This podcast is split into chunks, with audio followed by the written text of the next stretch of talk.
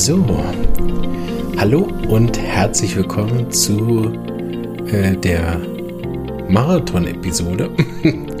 die, die vielleicht schon mal auf die Zeit geguckt haben, werden gesehen haben, oh Gott, was hat er denn da gemacht?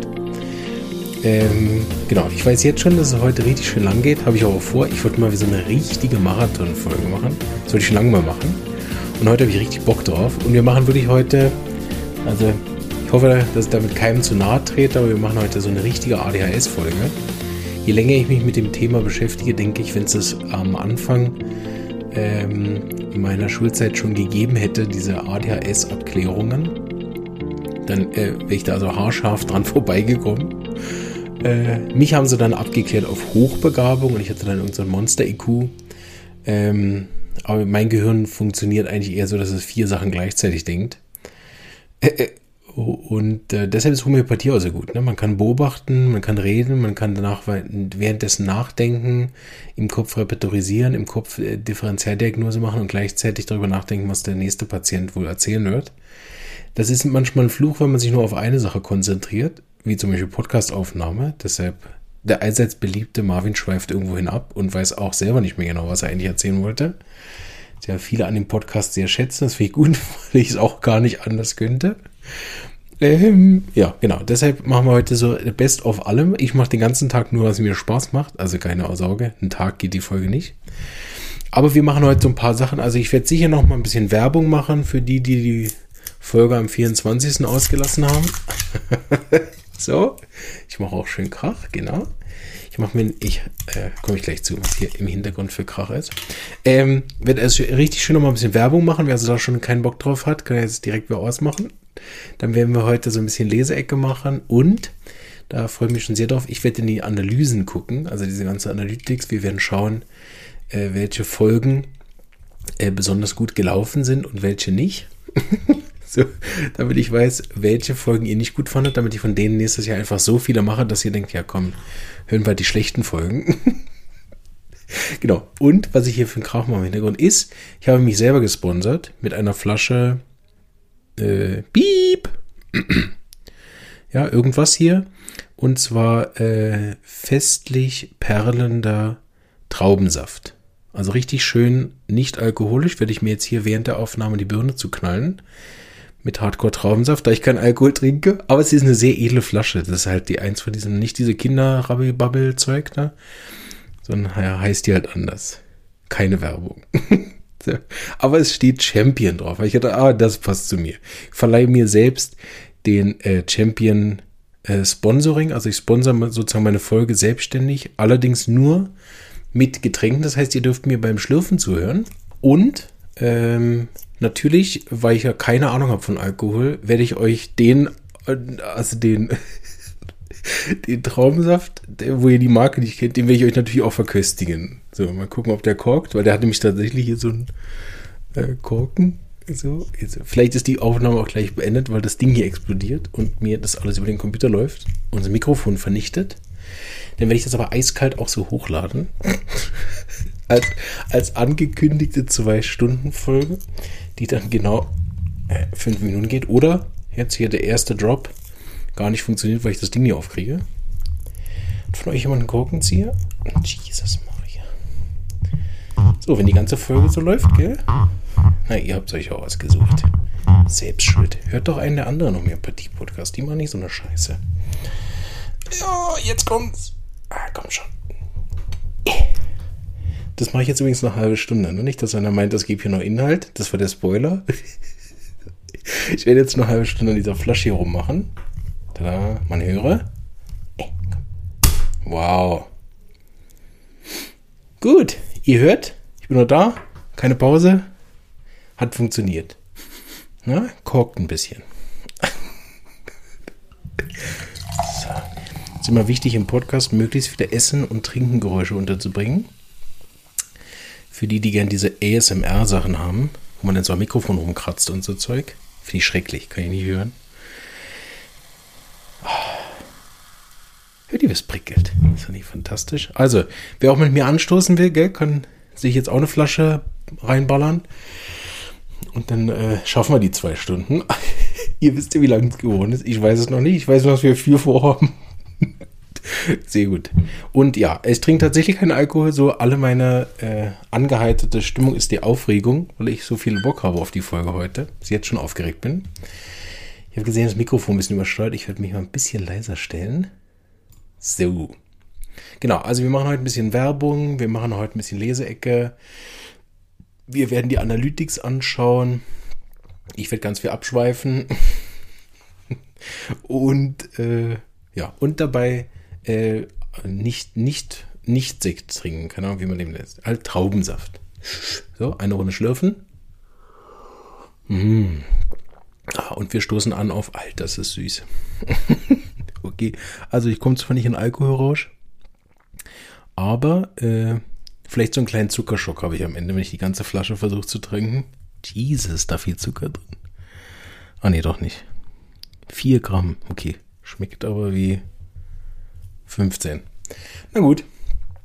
Also, genau, das wäre so das Erste. Ich habe mir selbst die Champion-Flasche verliehen. Das ist der Podcastpreis geht dieses Jahr an mich. Allerdings bin ich auch in der Jury. Ähm, ja, ich habe überlegt, eigentlich wäre ganz cool, wir würden mal so Live-Gäste haben, weil dann sitzen wir hier zwei Stunden und machen so einen weisen Talk über Homöopathie. Aber die Homöopathen sind ja alle über die Welt verstreut und ich glaube, an Silvester hat keiner Bock zu mir zu kommen. Äh, deswegen bin ich wieder alleine. Äh. Aber so ein Zoom wäre nicht lust, wäre noch lustig, ne? Irgendwann haben wir jetzt ja, ich weiß nicht, wir gehen auf die 400 Folgen zu. So nächstes Jahr müssten wir eigentlich dann die 500. Folge schaffen. Ähm, ja. So, die können wir vielleicht mal wieder feiern oder so. Hatte so ein paar Ideen. Aber gut. Ich glaube, Einleitung haben wir genug. Seid ihr parat? Hm. Ich muss zugeben, heute habe ich ausnahmsweise ein bisschen geschummelt. Ich habe zwar auch wieder random aufgeschlagen, die äh, Seiten, wo ich was vorlesen wollen würde, aber wenn mir das nicht gepasst hat,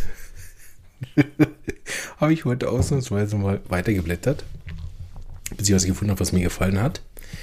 Ähm, so bin ich so halb vorbereitet ausnahmsweise mal, aber ich dachte, ja, weil schon alles so aus dem Handgelenk ist, dann wird es vielleicht blöd. Und weil, der, weil es ohne Dr. Hughes diesen Podcast überhaupt nicht gäbe, lesen wir aus seinem Buch Die Reise einer Krankheit, Seite 32. Gesundheit ist ein Zustand von Unbeschwertheit und Harmonie. In diesem Zustand befindet sich der Körper mit allen seinen Organen und deren Funktionen in einer rhythmischen und koordinierten Übereinstimmung mit Geist und Seele. Es herrscht Ruhe, Frieden und Freude und das Individuum ist in der Lage, normal zu denken, normal zu essen und normal zu verdauen. Bewegung und Alltag werden ohne Stress, Schmerz bewältigt. Diesen koordinierten Fluss von Seele zu Geist und Körper nennen wir Gesundheit. Die Lebenskraft, Abwehr oder Immunsystem ist für die Aufrechterhaltung dieses ununterbrochenen Flusses verantwortlich. Sie schützt uns vor Krankheit.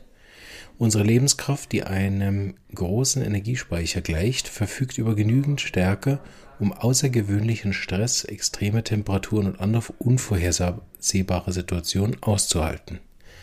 Solange wir diesen Speicher bewusst immer wieder auffüllen, sind wir in Sicherheit und bleiben gesund. Aber wir Menschen sind berüchtigte Verbraucher. Wir verschleißen unsere Batterien, indem wir einen monotonen Lebensstil führen, Ramsch essen oder wenig für unseren Körper und unseren Geist tun. Krankheit ist das Ergebnis einer erschöpften Lebenskraft. So, schöne einleitende Worte. Hier, äh, passt sehr gut, wenn ich mir nebenbei hier Traumsaft reinhaue. Sicher auch zählt unter Ramsch. Ne? Dr. Hughes hat immer gesagt, alles, was nicht Wasser ist, ist eigentlich dreckiges Wasser. Auch Tee ist dreckiges Wasser. So, da war am besten Gelegenheit mit Hahnemann, der auch da mehr oder weniger alles verboten hat, was nicht gedünstetes Gemüse ist. Aber ich habe letztens drüber nachgedacht, ne, wir haben ja außerhalb der Homöopathie ein sehr seltsames Heilverständnis eigentlich. Finde ich oft. Weil ich meine, äh, ich habe es gerade wieder erlebt mit äh, zwei Patienten, die ich betreut habe während ihrer Operation, dann im Spital. Und ähm, ich meine, ist es so seltsam, wie wie wir Menschen auch oft einfach ganz offensichtliche Dinge so ausblenden. Also ich meine, wenn ich jetzt da irgendwas aufschneide, was heilt nachher? Man, man sieht ja den ganzen Tag, was heilt. Es gibt, es gibt überhaupt niemanden, der heilt. In dem Sinne, außer die Lebenskraft selber. Ne? Ich meine, was heile ich mit Entzündungshämmern, Schmerzmitteln oder Antibiotika außer nichts? Also es ist überhaupt kein, kein Heilung. Es ist ne? höchstens, höchstens eine Mithilfe. Ne? Eine Art Support. Aber es ist ja keine Heilung. Ne? Wenn ich den Darm aufschneide, ein Stück rausnehme und wieder zusammennähe, ich meine, was heilt dann? Der Körper. Also mindestens das sollte man schon mal sehen dass selbst wenn ich rein schulmedizinisch, rein biologisch daran gehe, dann heilt der Körper. So. Und wenn ich nur schon ein Stück darüber hinaus denke, dann verstehe ich ja von der Biologie her, ehrlich gesagt, nicht, wie. Natürlich kann die einzelnen Einzelheiten und wer das Enzym und wer das dann war und so macht schon. Aber warum? Warum wächst an der einen Stelle das wieder zu und an der anderen nicht? Ne? Wo, wo, woher kommt dieser Bauplan? Wieso ist das unterschiedlich?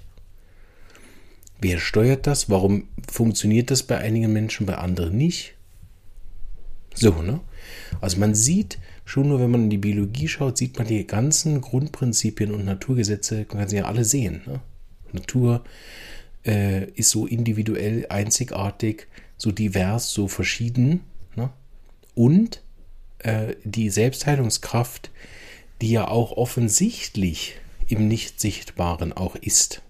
Ne? Also Steuerungsimpulse sind ja auch unsichtbar zum großen Teil. Also nicht nur, weil wir kein Mikroskop haben. Ne?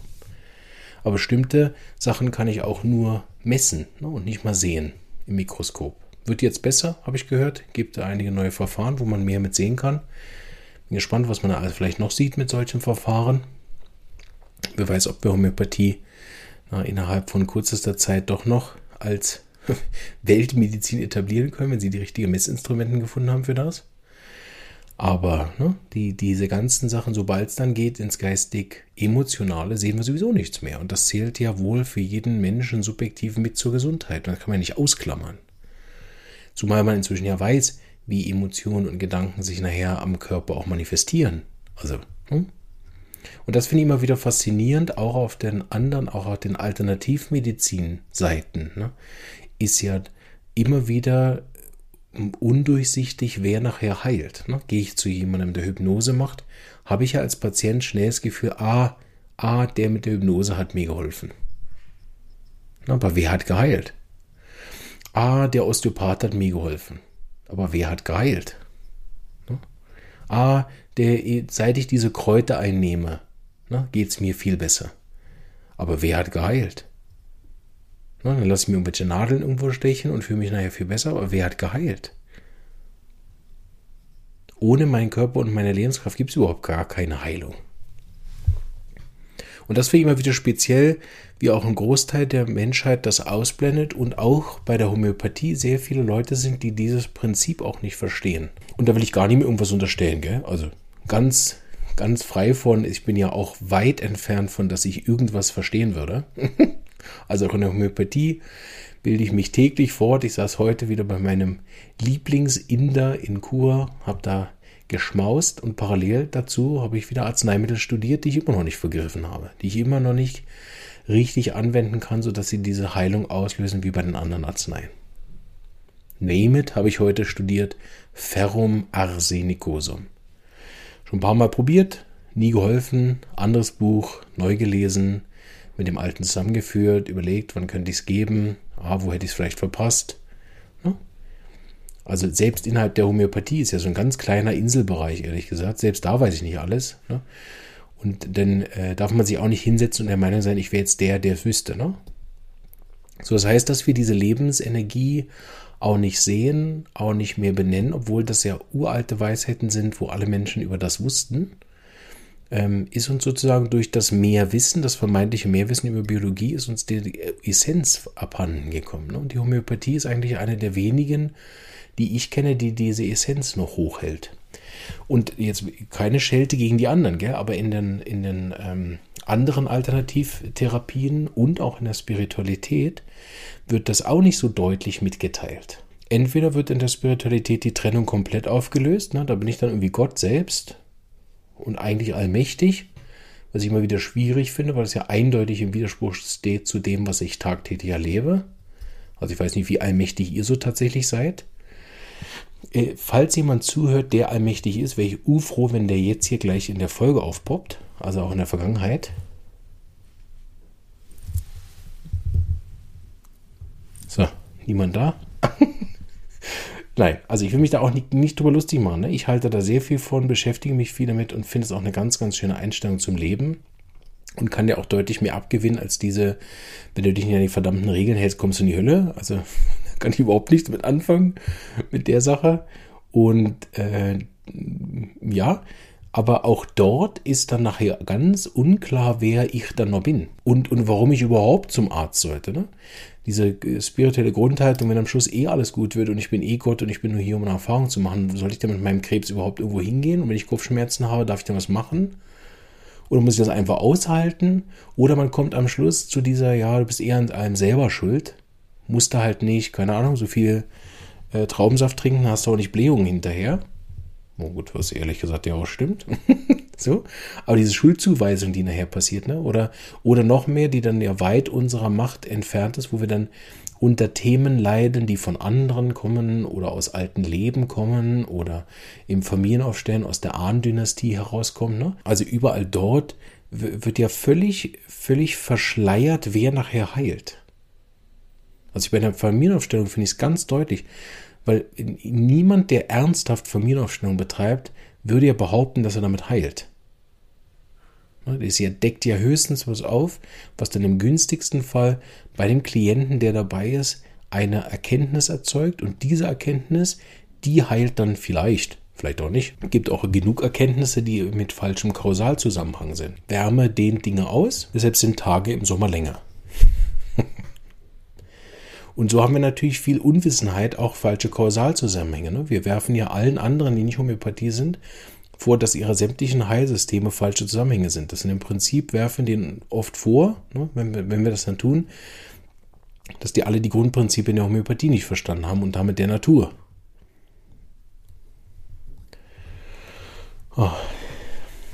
Also sehr spannendes Thema, habe ich mich viel mit beschäftigt und nochmal sehr tief reingesunken in dieses, die Lebenskraft, die Kraft, die den Körper bes, bes, ja, beseelt, ist auch nicht das richtige Wort, schon wieder spirituell, ne, irgendwie eine Art eben belebt. Und das finde ich sehr schöne Sache, weil man sie im Alltag beobachten kann. Wir haben das jetzt wieder gesehen. Darm dreimal aufgeschnitten, dreimal nicht geheilt. Dann kommt der Homöopath. Ich behandle ja nicht den Darm. Ich tue ja keine Operation machen. Und sie hat ja Medikamente oben, unten, hinten raus, rein, runter. Ne? Hat ja alles bekommen, was Schulmedizin hatte. Kommt der Homöopath und gibt doch Lee irgendetwas. Ne? Und dann gibt er noch was anderes. Und am Schluss heilt es jetzt. Meine, kann, kann auch alles Zufall sein. Ne? Aber die Lebenskraft, die hinten dran wieder stabilisiert ist und jetzt wieder die Kraft hat, den Darm zu heilen, was ja laut Arzt hätte am Anfang schon sein sollen bei dem jungen Patient. Ja, hat's aber nicht kann ich jetzt einen Haufen erklären. Ne? Wir haben natürlich da einen Haufen Theoriemodelle, die vielleicht genauso falsch sind. Und deshalb ja auch zu Recht umstritten, wie die Miasmen zum Beispiel. Aber ich hätte zumindest eine Erklärung, die schön tönt. Ne? Da erzähle ich irgendwas von psychotisch und tuberkular und jetzt sind alle ganz, oh wow, der weiß so viele gute Begriffe. Am Schluss weiß ich es natürlich auch nicht. Ich kann nur versuchen zu erklären, was ich bemerkt habe, was ich gesehen habe, was, was die Themen sind. Ne? Aber ich kann dir nichts mir anhand von meinen Theorien irgendwie beweisen, belegen oder sonst irgendwas. So, wenn wir das schaffen, diese Lebenskraft dann eben zu stimulieren, dann sieht man einfach, und deshalb finde ich Homöopathie so schön. Wir haben diese Beobachtung am Anfang, dass wir etwas beobachten können, nämlich die aus dem Gleichgewicht geratene Lebenskraft durch einen Auslöser mit einer individuellen Reaktion auf diesen Auslöser. Übrigens gibt es auf meiner Homepage eine, ein Teil, der heißt Patienteninformationen und der wächst. Der hat verschiedene Aspekte schon drauf. Wer da mal schmökern will, dort gibt es eine ziemlich lange Liste mit potenziellen Auslösern. Wer also auch von den Therapeuten mal zuhört und keine Lust hat, die äh, Sachen abzuschreiben von mir, man könnte sie natürlich einfach klauen und rauskopieren. Ihr wisst ja, bei mir darf man alles klauen. Nein, natürlich nicht. Gehört alles mir. Allgemein, das gesamte Homöopathiewissen gehört mir. Wenn also irgendjemand in der Zukunft irgendwas schreibt, behaupte ich erstmal, es gehört mir. Nein. Aber wer da mal eine Liste von potenziellen Auslösern lesen möchte, dort sind einige drauf. Und da gibt es noch andere interessante Seiten. Wer da so mal Bock hat, kann auf der Seite mal stöbern. Das wird auch wachsen, also lohnt sich Ende des Jahres nochmal aufzuschauen. Plätscher. Oh, das war knapp. Ähm, ja. Also wir haben einen Auslöser, individuelle Reaktionen und dann aus der äh, Mitte gekommene Lebenskraft. Ja, ja, ich weiß nämlich noch, wo ich war. Und dann geben wir ein homöopathisches Mittel und nicht immer, aber ziemlich oft gelingt es dann mir, ich hoffe euch noch öfter als mir, dass die Lebenskraft wieder in Harmonie funktioniert und der Patient all diese ganzen Sachen, die er vorhatte, weniger oder sogar gar nicht mehr hat. Und dann ist auch ganz klar, warum wir bestimmte Sachen nicht heilen können. Also A, weil sie individuell einzigartig sind. Ich habe das schon oftmals gesagt. Was ist, wenn wir für diesen Patienten das Arzneimittel bräuchten? Dodu-Milch. so, Dodu ausgestorben vor, ich weiß nicht was, 30.000 Jahren. Ne? Oder T-Rex-Milch. Ne? Leider, leider könnten wir ihren Tumor nur mit T-Rex-Milch heilen. Sorry. So funktioniert Homöopathie natürlich nicht. Aber um es klar zu machen, das ist ein bisschen ein albernes Beispiel, weil so funktioniert es natürlich nicht. Aber ne, eventuell gibt es halt für diesen Patienten nur Mittel, die teilhaft wirken, die nicht das Simillimum sind. Ne? Sondern dort, wo wir merken, es braucht einfach drei, vier, fünf Arzneien, wo vielleicht tatsächlich mit T-Rex-Milch alles von Anfang an geheilt worden wäre, aber es gibt es halt nicht mehr. Oder die, eine der Milliarden Pflanzen, die wir ausgerottet haben oder die wir hatten natürlich auch noch nicht geprüft. Ich meine, der Urwald, wie viele neue Arten entdecken sie am Tag? Was war das? Ne? Irgendeine horrende Zahl, man denkt, wow. Ja, dann überlegt man auf der anderen Seite, wie viel wir ausgerottet haben, von dem wir gar nicht wussten, dass es die überhaupt gegeben hat. Ne? Und jedes davon könnte ja ein unglaublich potentes homöopathisches Arzneimittel sein. ist ja Wahnsinn. Und was haben wir jetzt? Ungefähr 3000 geprüfte Arzneimittel aus, aus all diesen Bereichen. Ist ja lächerlich. Ich glaube, in ganz Europa gibt es ja dreimal so viele Pflanzenarten. Also, sagte der, keine Ahnung hat von Botanik. Aber, ne? Ähm, in dem Sinne eben sind das ja im Prinzip lächerliche Zahlen, was wir mit der Homöopathie haben. Und doch haben wir unglaubliche mit den Sachen, die wir, die wir können. Und ich kann was. 800 Arzneimittel circa glaube ich, habe ich mal nachgerechnet. Oder sagen wir mal so, von den 800 habe ich gehört. Ne? Anwenden davon, wenn ich mich nicht täusche, sind circa 400, die ich regelmäßig anwende. Und selbst das ist ja was auf die 3000 gesehen ein absoluter Witz. Aber wer sich mal mit Homöopathie beschäftigt hat und versucht hat, sich 400 Arzneien zu merken, merkt dann, dass es schon weit am Limit von dem, was der menschliche Geist so kann. Und es gibt ja einige Computerprogramme schon, und da merkt man, die kommen halt auch ans Limit. Aber das ist ein anderes Thema, da rede ich jetzt nicht auch noch drüber, über diese Computerprogramme Thematik, das beschäftigt mich schon länger als der Podcast. Dass ich da dran bin, eigentlich ein Programm zu entwerfen in meinem Gehirn, wie das sein müsste, damit man wirklich ein Ersatzgehirn nebendran hat. Was nach wie vor nicht in der Lage sein wird, die Anamnese natürlich korrekt zu führen. Das ist etwas, was nachher eigentlich so eine Maschine auch mit künstlicher Intelligenz überschreiten dürfte. Weil die am Schluss ja doch nur Mathematik macht aber wie oft wir Arzneien auch aufgrund von dem verschreiben, wie der Patient mit uns auf gewisse Fragen interagiert und der Gesprächsfluss, der natürliche, ne, der ist ja durch einen Fragebogen oder durch einen Anklicktest nicht zu ersetzen. Und natürlich auch nicht die Patientenbetreuung. Ne? Aber was, was müsste so ein Programm können, dass der Homöopath, sage ich mal, auf 3000 oder mehr Arzneien vernünftigen Zugriff hat? Ja, ja, anderes Thema. Also, ne, wir schauen dabei zu, wie durch ein richtiges Arzneimittel die Lebenskraft wieder in die Balance kommt und das ist doch großartig. Das kann man beobachten. Da muss man nichts für studiert haben. Aber, die, aber sehr vielen Leuten, auch Leuten, die lange, lange schon bei mir sind und sehr viele auch, auch Erfolge oder Teilerfolge auch hatten, auch da merke ich immer wieder, gerade wenn dann vielleicht mal so ein Mittel nicht wirkt oder äh, wenn man mal eine Phase hat, wo die Leute sich länger nicht gemeldet haben und so und was die dann zwischendurch so für Arten von Therapien machen, dann merkt man ganz tief drin, ist da doch immer noch ein großes Misstrauen gegenüber sich selbst, der eigenen Lebenskraft und auch dem Prinzip von Heilung. Und natürlich auch, wir haben das in einer der Folgen gemacht vor dem Adventskalender. Machen Sie bitte mein Symptom weg. Wer die Folge noch nicht gehört hat, ich finde sie ziemlich gut. Das ist eine, also ich habe sie gern nochmal gehört. Ist ein bisschen eine wie sagt mein Kollege aus Schweden immer, eine Azi-Fazi-Folge. so ein bisschen äh, hart ins Esoterik, äh, ja, Esoterik ist auch nicht, aber so mehr, mehr so ein bisschen Fragestyle. Aber ich finde sie gut. Mir gefällt sie. Hört die sicher noch ein paar Mal. Aber wie das ja so oft ist, äh, höre ich die nochmal und dann fällt mir selber was ein. Ne? Also ich, es ist wirklich erstaunlich, wenn man da mit offenem Herzen zuhört. Und es geht mir natürlich bei vielen Podcasts so. Man lernt auch immer was dazu. Gut. So, ich hoffe, der Einstieg von unserem Marathon hat euch schon ein bisschen gefallen. Wir machen jetzt immer mal wieder dynamisch was ganz anderes. Wir gehen jetzt nämlich ganz frech mal in den Podcast ähm, äh, Analysen. Und das ist tatsächlich für mich auch neu, weil das gucke ich immer nur so einmal im Jahr an. Die ersten Male ohne euch. Und irgendwann habe ich dann auch euch mal gesagt, was da so läuft. Und wir gucken als erstes mal im YouTube. Im YouTube habe ich ein bisschen Chaos verursacht, weil man jetzt da den Podcast einspeisen kann. Jetzt habe ich alle Folgen doppelt drauf auf dem Kanal. Das ist ziemlich bescheuert. Ich habe auch keine Lust, die von Hand zu löschen, ehrlich gesagt. Die Playlist ist aber auch nicht vollständig. Also es ist alles ein bisschen so mäßig geil auf YouTube. Da habe ich ja auch diesen, ähm, wie heißt das? diesen äh, Leseecke für Arzneimittel. Und der läuft auch so mäßig, den werde ich auslagern, relativ zeitnah. Da muss ich dann noch alle rechtzeitig informieren, damit sie nicht noch einen Monat buchen und ich nichts mehr tue. Ähm, aber das werde ich auch auslagern auf diese andere, wo wir den Fachpodcast machen. Da rede ich aber nachher noch drüber, wie das funktioniert.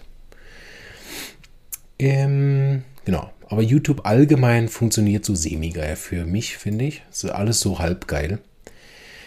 Und äh, also nichts gegen euch, aber wir haben halt trotzdem zu wenig Leute, die da wirklich was hören. So sind leider auch die Homöopathie-Kanäle alle viel zu wenig relevant im Vergleich mit den anderen Homöopath äh, mit den anderen YouTube-Kanälen.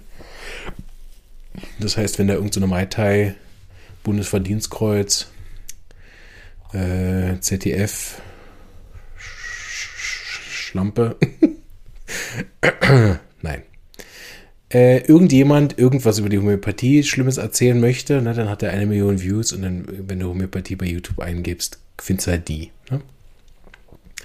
Aber das ist ja halt wahrscheinlich äh, das Problem, dass deutlich mehr Leute interessiert, wenn man auf anderen rumhackt, als die Leute, die Content produzieren. Macht aber nichts, weil mein Kanal mega wächst. Ich finde es ganz, ganz fantastisch, wenn ich das hier so sehe. Gucke ich auf lauter grüne Pfeile, die Hardcore nach oben zeigen. Und äh, der vergleicht das jetzt mit 2022 und wir haben also Steigerungen von 68 Prozent, 112 Prozent und 38 Prozent. Also ziemlich krass. Das heißt, der Kanal wird extrem viel mehr gehört als letztes Jahr. Nur auf YouTube, das sind ja nur die YouTube-Zahlen, also auf allen anderen. Wir gehen jetzt nicht nur an Apple und all das Zeug. Wir werden nachher noch ein bisschen gucken auf, auf dem Primärhost. Aber so gesehen ist der YouTube-Kanal wirklich eine gute Stütze für den Kanal. Und das ist ganz eine tolle Sache. Bin gespannt, äh, wie viel wir da schaffen. Na, irgendwann wird sich ja auch das Thema Podcast so ein bisschen verbraucht haben, ne? so ein paar Jahren. Irgendwann habe ich auch alles erzählt. Ne? So wird der wahrscheinlich von allein runtergehen oder die anderen Podcasts. Vielleicht kommen ja da auch noch mehr und noch bessere und so. Die werden ja dann auch mal professioneller irgendwann. Weil schon beim einen habe ich schon gehört, oh, die haben hinten dran jemanden, der für sie schneidet und so weiter. Ich denke, ja, ja, ja, ja. Und das ist super, weil sobald die so gut sind, dass ich meinen nicht mehr hören muss, bin ich weg. dann setze ich eine meiner anderen tausend Ideen um und dann werdet ihr so von mir hören. Nein, nein, so ein kleines Baby, dieser Podcast. Ich denke schon, er wird immer irgendwie, irgendwas werden wir machen und sei es einfach einmal im Jahr Adventskalender. Der hat so viel Spaß gemacht. Also, das heißt, wir haben Aufrufe massiv gesteigert. Die Videos werden extrem viel geschaut und wir haben wahnsinnig viele Abonnenten dazu bekommen. Also ziemlich beeindruckend. Mhm. Jetzt können wir uns hier noch ganz schön viel anschauen. Mal gucken. Ich mache mal so ein bisschen Gag hier, dass wir nicht den ganzen Tag nur weise Dinge erzählen. Gucken wir mal. Ich kann nämlich schauen, aus welchem Land die meisten zuhören. Und das ist natürlich erstmal klar, das ist Deutschland. Und dann vielleicht für einige überraschend, ist es überhaupt nicht so viel, dass die Schweiz ist mit, mit, mit, also ganz knapp an zweiter Stelle. Da kommt nämlich ganz dicht Österreich. die sich da, äh, also 6% nur der Hörer von YouTube jetzt, ne, kommen aus der Schweiz, und 5% aus Österreich. Und der groß, große Teil, also herzlichen Dank an alle deutschen Hörer, die ich hier nochmal explizit begrüßen möchte. Ich bin ja inzwischen Schweizer, so bin ich so eine Art halber Ausländer. inzwischen. Ähm, ich, ich könnte jetzt ja neu auch versuchen, auf Schweizerdeutsch die Folgen zu machen. Ne? Leider ist mein Schweizerdeutsch immer noch nicht gut genug. Gott sei Dank war das keine, äh, keine Einbürgerungsoption. Ne, wie heißt das? Keine Einbürgerungspflicht. Danach kommt sehr interessant, finde ich immer wieder, warum das so ist. Nämlich Chile und Peru teilen sich danach die dritten und vierten Plätze. Keine Ahnung, warum die mich mehr hören als andere aus Europa, aber da gibt es offensichtlich mehr Deutschsprachige als hier. Finde ich sehr spannend. Und danach kommen eigentlich so kleckermäßig mit 0,1 Prozent die restlichen europäischen Staaten. Also hier sind noch drauf auf der Liste Italien, Frankreich, Ungarn, Spanien, Norwegen. Das könnte man wahrscheinlich nochmal steigern, wenn ich das hinkriegen würde, da richtige Untertitel reinzuballern. Aber ihr könnt euch nicht vorstellen, wie mühsam das ist. Wie viel Geld und Zeit das kostet. Und dann habe ich nicht so Bock. So, dann kann man hier machen nach Städte. Und die meisten hören mich aus Frankfurt am Main. ist mega lustig. Danach kommt Berlin und dann kommt schon Wien. Dann Zürich. Und dann, warum auch immer, Neu-Isenburg. Scheint offensichtlich eine äh, Fangemeinde in Neu-Isenburg zu geben. Und dann Gerolzhofen und dann Merzing. Mega lustig, ne? Merzing. ja, sehr witzig. Alter der Zuschauer, so, jetzt wird es hart für uns alle. Also die Haupthörergruppe sind 55 bis 64-Jährige. Geschlecht, ja gut, das ist nicht verwunderlich, sind 92% weiblich. Also vielen Dank an alle Frauen, die mich hören und natürlich Chapeau an, an die 7% Männer. Die muss man ja immer besonders loben, leider, ne? Nein, nein. Datum kann man noch schauen. Okay. Abo-Status. Okay. Also, wenn ihr, was ich nämlich noch anschauen wollte, waren die beliebtesten Videos der, dieses Jahr mal auf YouTube. Und da hatten wir einen rechten Durchbruch durch den Re-Upload. Also, ein Teil hat es auch gebracht. Und zwar das Interview, was die Dana Krieg geführt hat mit der Silke Schäfer. Das ist ja auch die größte Berühmtheit außerhalb der Homöopathie, die wir im, Homöopathie, im Homöopathie-Podcast haben. Die Silke Schäfer hat ja gesprochen über die Medizin der Zukunft. Und das ist das beliebteste Video dieses Jahres. Bisschen schade, dass keins von mir ist natürlich. ich gerade in meinem Ego gekränkt. Aber wenn man sieht, ne, wie viele äh, wie, äh, Follower die Silke Schäfer natürlich allein auf YouTube hat, ist das natürlich auch nicht verwunderlich. Ne? Das ist natürlich eine viel größere äh, Schar, die sie da um sich gesch ähm, dingst hat. Ne? Wie heißt das? Um sich geschart. Wir gucken mal, weil extrem erfolgreich ist natürlich der ganze ähm, äh, Adventskalender, der hat sehr viele Klicks natürlich gehabt. Die andere, die wir produziert haben, ist dieser Narzissmus Teil 1, den wir zusammen gemacht haben. Ähm, mit der ähm, also diese Narzissmus-Reihe, ne? Mit der Anja Trinklein. Jetzt habe ich es gerade weggeklickt.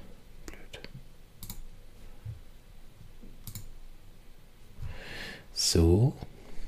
Und das Interview mit dem über die HNO-Herkunde mit dem Dr. Meyer-Briggs ist sehr gut geklickt worden. Wechseljahre und Homöopathie, also die Interviews, ne? Kann man sagen, Adventskalender und Interviews. Keine Alleinfolge von mir. Das syphilitische Miasma auf der Arbeit wäre die Alleinfolge, die am meisten gehört worden ist von mir.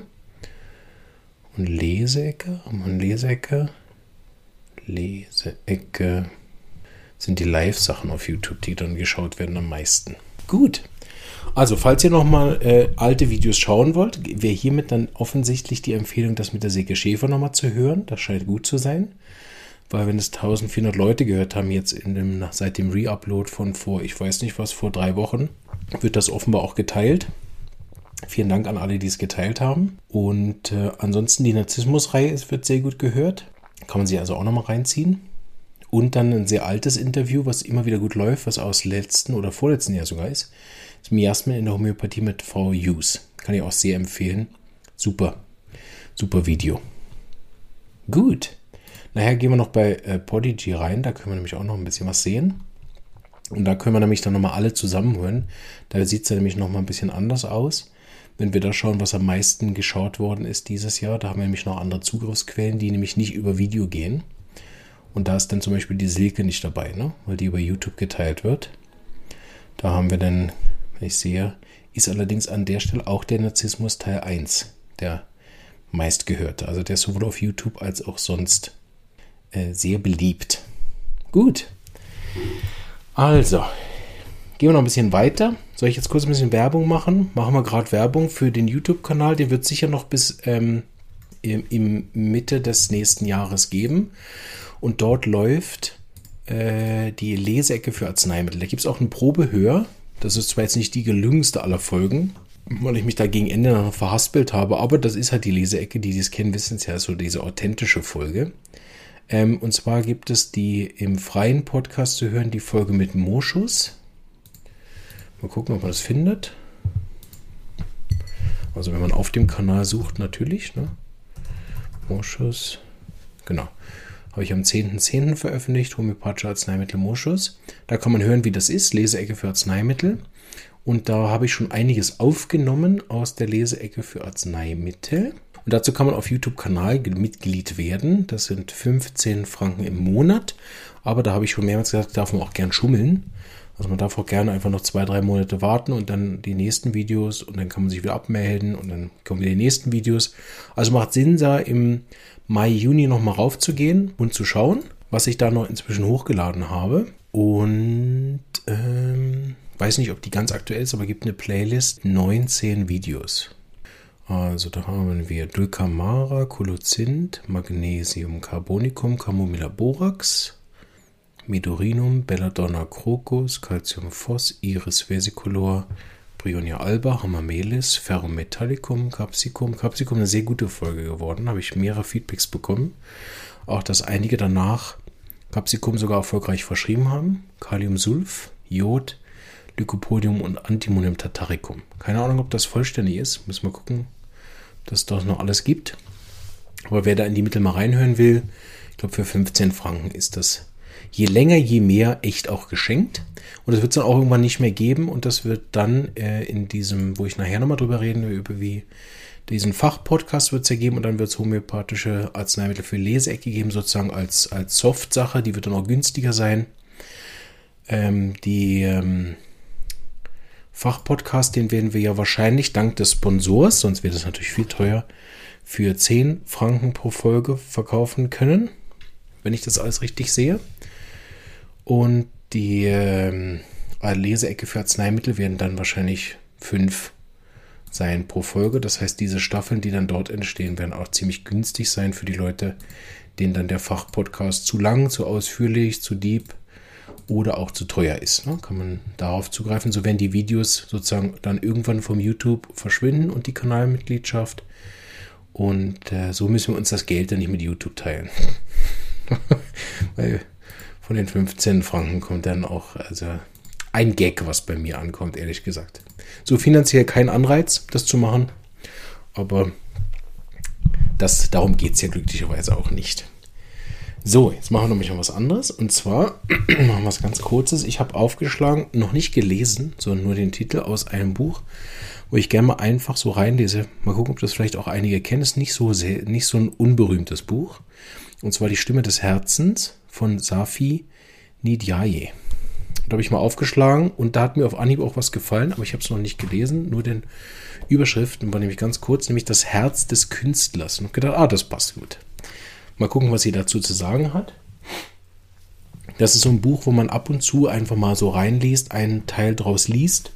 Und ich habe auch ein paar Patienten gehabt, die bei ihr äh, Seminar gemacht haben, bei der Safi.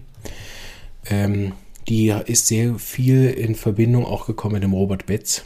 Also dort, dort in dem Bereich ist die tätig. Also, das Herz des Künstlers ist hingerissen von Schönheit. Hingerissen von Liebe, aber blind für sich selbst. So malt er Schönheit und Liebe auf die Leinwand, anstatt in das lebendige Porträt des Absoluten, das seine Persönlichkeit ist. Genau, das war es auch schon. Und da kann man, finde ich, immer viel draus rausnehmen. Manchmal auch, dass man vielleicht auch nicht einverstanden ist. Oder auch doch. Ne? Aber ich mache es immer sehr gern, dass ich mir dann versuche, diese Sachen, weil das sind so, ähm, finde ich, noch wertvoller, als jetzt ihre Meinung zu übernehmen oder das so zu lesen, dass ich denke, ah, sie hat recht, ich muss das jetzt auch anders, wie alles anders machen. Das habe ich nicht so gern. Ich habe gern, dass mich das inspiriert für eigene Gedanken. Und da denke ich dann zum Beispiel jetzt mit euch mal drüber nach, wie ich das normalerweise auch mache. Nämlich, was ich mir überlege, was ich unter dem Herz des Künstlers verstehe, ist hingerissen von Schönheit. Ne? Erstmal, ne, als erste Assoziation habe ich da an all die Mittel gedacht, die hochkreativ sind. Da fallen mir jetzt erst ein Haufen Arzneimittel ein, die diesen kreativen Bezug haben. Und wenn man da dann schaut, ob die blind für sich selbst sind, dann ist das tatsächlich so. Ne? Nehmen wir als Königsmittel von diesen, alles muss schön sein, sind ja zwei, die mir jetzt so spontan einfallen, gibt sicher einen Haufen mehr, ne, aber zwei, die da sehr großes Wert drauf legen. Das ist einerseits das Phosphor und das andere ist Cannabis indica. Ne, das sind zwei, die sehr, sehr verbunden sind mit Schönheit. Ne? Stramonium kann das auch haben, dieser starke Bezug mit Dingen, die schön sein müssen. Aber natürlich ein Haufen mehr. Ne? Ignatia hat es, Natrium kann es haben, Carcinosin kann diese Thematik haben. Und wenn man die Künstlermittel nimmt, die sehr kreativ sind, ne? da sind dann einige mit drin. Ich habe gerade heute wieder eins studiert, Natrium Carbonicum, ne? hat den künstlerischen Anteil auch. Also gibt ein paar, die das haben. Ne? Und interessanterweise ist das äh, so, dass all diese Mittel, die mir jetzt so spontan einfallen, immer ein Problem haben, natürlich auch mit auf sich schauen. Insofern finde ich, dass der Satz ist erstmal nur eine Behauptung. Aber auch wenn man schaut, ne, wenn man sagt, Homöopathen sind Heilkünstler, ne, dann ist das oft so, dass ja Therapeuten genau dieses Problem auch haben, wie als Klischee, ne? Schublade rauf, Therapeut rein, die sich nicht gut zu sich schauen. Und ich bin immer wieder erstaunt, ich habe ja durch den Podcast mit sehr, sehr vielen Therapeuten auch zu tun, die mir schreiben. Da habe ich immer mal wieder erwähnt, wie viel Kleinkrieg auch da auf mich zugekommen ist mit anderen Therapeuten, die seit Jahrzehnten arbeiten und wie ich über diese Kollegen dann oft, also vielleicht jetzt die nicht mit mir gestritten haben, dann erzählt haben, mit wem sie alles Konflikte haben und wem sie alles im Streit sind und wer wenig leiden kann. Und was ich alles schon über die deutsche Homöopathie-Szene gehört habe, wer da gegen wen, wen nicht ist. Und in der Schweiz ist das nicht viel besser übrigens. Ne? Wir haben jetzt da diese höhere Fachprüfung und da ist auch jeder gegen jeden. so, ich weiß nicht, ich habe mal ähm, auch ganz am Anfang des Podcasts gewesen, habe ich mal hier geschrieben an eine Vereinigung, sage ich jetzt mal, ohne da genauer zu sagen, worum es da geht. Geschrieben, ja, Podcast, hey, und wollt ihr nicht mitmachen und so, und wäre doch cool und gemeinsam und yippie und, ne? Und was ich für eine E-Mail zurückgekriegt habe, irgendwann, falls wir eine Biografie schreiben, müsst ihr eigentlich veröffentlichen, dann kriegt man mal so ein Gefühl dafür, wie, äh, wie, wie gut die Leute die Homöopathie-Szene in sich so ruht. Also wie, wie, wie gut da die Leute zu sich selber sorgen und wie toll die in ihrer Mitte sind. Ne? Und das natürlich ihr, die zuhört, seid natürlich davon ausgeschlossen. Ich meine, ihr seid alle voll in eurer Mitte und immer voll stabil. Ne? Aber auch, ne, wie viele Therapeuten ich kenne, die in Trennung sind, die, die äh, mit Drogen beschäftigt sind. Ich kenne sogar viele Therapeuten, die arbeiten homöopathisch. Wenn sie aber Probleme haben, gehen sie nicht zum Homöopathen, sondern nehmen Schulmedizin. Also es gibt die absurdesten Sachen, wovon ich schon gehört habe, ähm, wo ich immer wieder denke, ja, das ist wirklich auch ein Thema. Ne? Wie, wie sehr schaffe ich es als Therapeut, mich wirklich auch mit mir auseinanderzusetzen?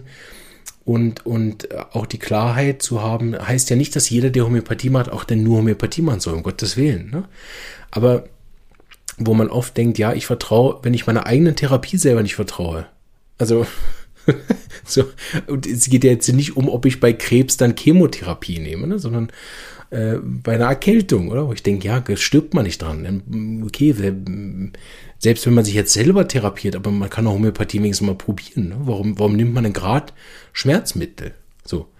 Also da äh, ist, glaube ich, sehr viel dran und das wird in anderen Bereichen von der Therapieszene nicht viel besser sein, kann ich mir nicht vorstellen. das da ist und allgemein über Künstler, ich meine, da haben wir auch viel gelesen in der Geschichte, wenn man da reingeht, dann ist das wirklich so, ne, dass Künstler oft ja ein ganz, ganz spezielles Leben auch haben. Ich höre auch gern so Podcast über Comedy-Künstler. Ein, den, der jetzt zu Ende gegangen ist, ein Podcast, aber den ich gern gehört habe, war der mit dem Serdar Sumuncu und dem Florian Schröder. Kann man jetzt halten von den beiden, was man will. Ne, ist auch keine Empfehlung, unbedingt den zu hören. Aber das sind auch zwei gut kaputte Leute, ne? also auch Künstler. Äh, und darüber sprechen sie viel in ihrem Podcast. Die haben halt oft etwas, äh, auch in der Vergangenheit, was sie sehr stark geprägt hat. Weiß jetzt nicht, ob das nicht sowieso für alle Menschen gilt, aber wo man immer dann hört, ja, der hat die schlimme Kindheit, das schlimme Kindheit, die schlimme Kindheit und man muss die irgendwie aufarbeiten. Und die eine Hälfte nimmt eben Drogen, so spannend, dass das Cannabis Indica dann so kommt, ne? Und auf der anderen Seite Phosphor, die ja oft auch, wenn sie stark, also je stärker sie in dem Phosphorbild sind, je mehr sind sie auch nicht bei sich. Ne? Da haben wir mehr das Extrovertierte bei Phosphor. Wenn wir dann zur Katiensinne rübergehen, dann haben wir das Altruistische. Ne? Also diese völlig nicht zu sich schauen, sich immer hinten anstellen. Und da wiegt ja dann die katholische Kirche noch schwer mit. Ne? Geben ist seliger als nehmen und all der Bullshit. So, das heißt, wir haben das natürlich auch noch in der breiten Bevölkerung gestützt. Das heißt, wenn jemand altruistisch ist, also nicht zu sich selber schaut, sondern zu anderen, wird er kulturell auch viel besser getragen, als wenn jemand zu sich schaut. Das geht bis hin zu äh, Schweizer Bundesrat, wo jetzt die eine Frau in einem Departement äh, nicht mehr sein wollte und in ein anderes gewechselt ist, weil sie sich da wohler fühlt, ne? also für sich entschieden hat, anstatt irgendwas aushalten zu müssen, was sie, wofür sie sich vielleicht auch nicht fähig genug sieht und wird halt von allen Seiten kritisiert. Ne? Ne? Wohingegen Leute, die jetzt aushalten auf einem Posten, der ihnen vielleicht nicht passt, oder aushalten auf einem Posten, für den sie vielleicht auch nicht fähig sind, aber halt aushalten, wird höher, hoher höher honoriert, jetzt habe ich es geschafft, höher honoriert, als wenn ich mich für das einsetze, was ich will. Ne? Und so hat vieles auch dann so ein zwei, zweischneidiges Schwert. Ne? Ich habe ja vorhin gesagt, sehr viele Therapeuten leben auch in Trennung. Ne? Auf der anderen Seite bin ich ja gar niemand, der sagt, man muss jetzt an allem festhalten. Ne? Also es ist ja am Schluss individuell. Und das war so ein kleiner äh, Ausschnitt, keine Ahnung, was, was euch da jetzt angetriggert hat, vielleicht bei dem. Aber so lese ich so Sachen und denke dann drüber nach. Und ziemlich oft sind solche Gedanken irgendwann auch produktiv für in der Praxis. Ne? So malt er die Schönheit und Liebe auf die Leinwand, anstatt in das lebendige Porträt des Absoluten, das seine Persönlichkeit ist. Und das ist ja etwas, was uns in der Spiritualität immer wieder begegnet. Ne? Wir haben es ganz stark zum Beispiel im Eckart Tolle, den ich übrigens nicht so mag, aber die, die Kernaussagen sind natürlich deswegen trotzdem sehr interessant. Ich vertrage dir einfach nicht seine Art zum Reden und die Bücher sind mir alle zu, ja, langweilig. so, es ist enorm viel Wahres dran, will ich gar nicht bestreiten, deshalb habe ich sie auch durchgeschafft. Aber es macht keinen Spaß, sie zu lesen. Und ihr kennt mich. Ne? Wenn es keinen Spaß macht, hm. Ähm, und da gibt es ein Bücher, die dieselben Aussagen haben, einfach lustiger. Oder kürzer. Auf jeden Fall ist das ja auch etwas, was wir, was wir von verschiedenen Seiten her im Leben immer wieder sehen, dass wir eigentlich die Schönheit oft, wenn wir sie entdecken, entdecken wir sie halt selten in uns. Ne? Und wenn wir Leute haben, die die Schönheit in sich entdecken, sind wir immer ein skeptisch, ob die nicht einen Schritt vom Wahnsinn sind. Ne? Deshalb sind viele Mittel, die mit Schönheit zu tun haben, eben auch Mittel für Wahnideen, Zustände und so weiter. Ähm, was nicht per se heißt, dass jeder, der dann Stramonium oder Cannabis braucht, wahnsinnig ist. Ne? Aber wenn man die Mittelbilder studiert hat, sieht man, ne, diese Ich sehe in allem das Schöne, hat dann oft auch was Krankhaftes, ne? Weil's, weil das, ja, nennen wir es mal das Hässliche, ne? in irgendeiner Form auch zum Leben eben dazugehört. Und wie immer haben wir als Menschen so eine Polaritätsthematik, dass wir das eine besser finden als das andere. Ne? 33 Prozent in der Schweiz finden die SVP super. Ne? Alle anderen 66 Prozent von denen, die wählen gehen, das sind ja also lächerlich, ich glaube nicht mal die Hälfte der Schweizer geht wählen. Ne? Aber die, die, der Rest findet halt die anderen Parteien besser. Ne? Und dann kann man ja bis zum Ende aller Tage darüber streiten. Ne? und trotzdem ist ja nichts richtig. Ne? So was der eine schön findet, findet der andere hässlich. Ne? Also selbst das gibt es ja. Ne? Gerade wenn man in, in gewisse Arten von Ausstellungen geht, kann man da sehr viel Schönheit oder Hässlichkeit finden und, und äh, es ist dasselbe Bild. Also auch das ist sicherlich etwas, was mich jetzt hier länger beschäftigen würde, ne? was warum ist diese Überbetonung von Schönheit und Liebe? Ne? Was mit dem anderen Teil? Was mit der Wahrheit? Ne? Und als Homöopathen beschäftigen wir uns ja eben möglichst nie mit einem Pol, weil die meine zwölfjährige Erfahrung jetzt mit Homöopathie hat mich gelehrt, dass Krankheit immer von einseitig kommt. Also es kommt immer aus in irgendeinem Pol verhaftet. Ne?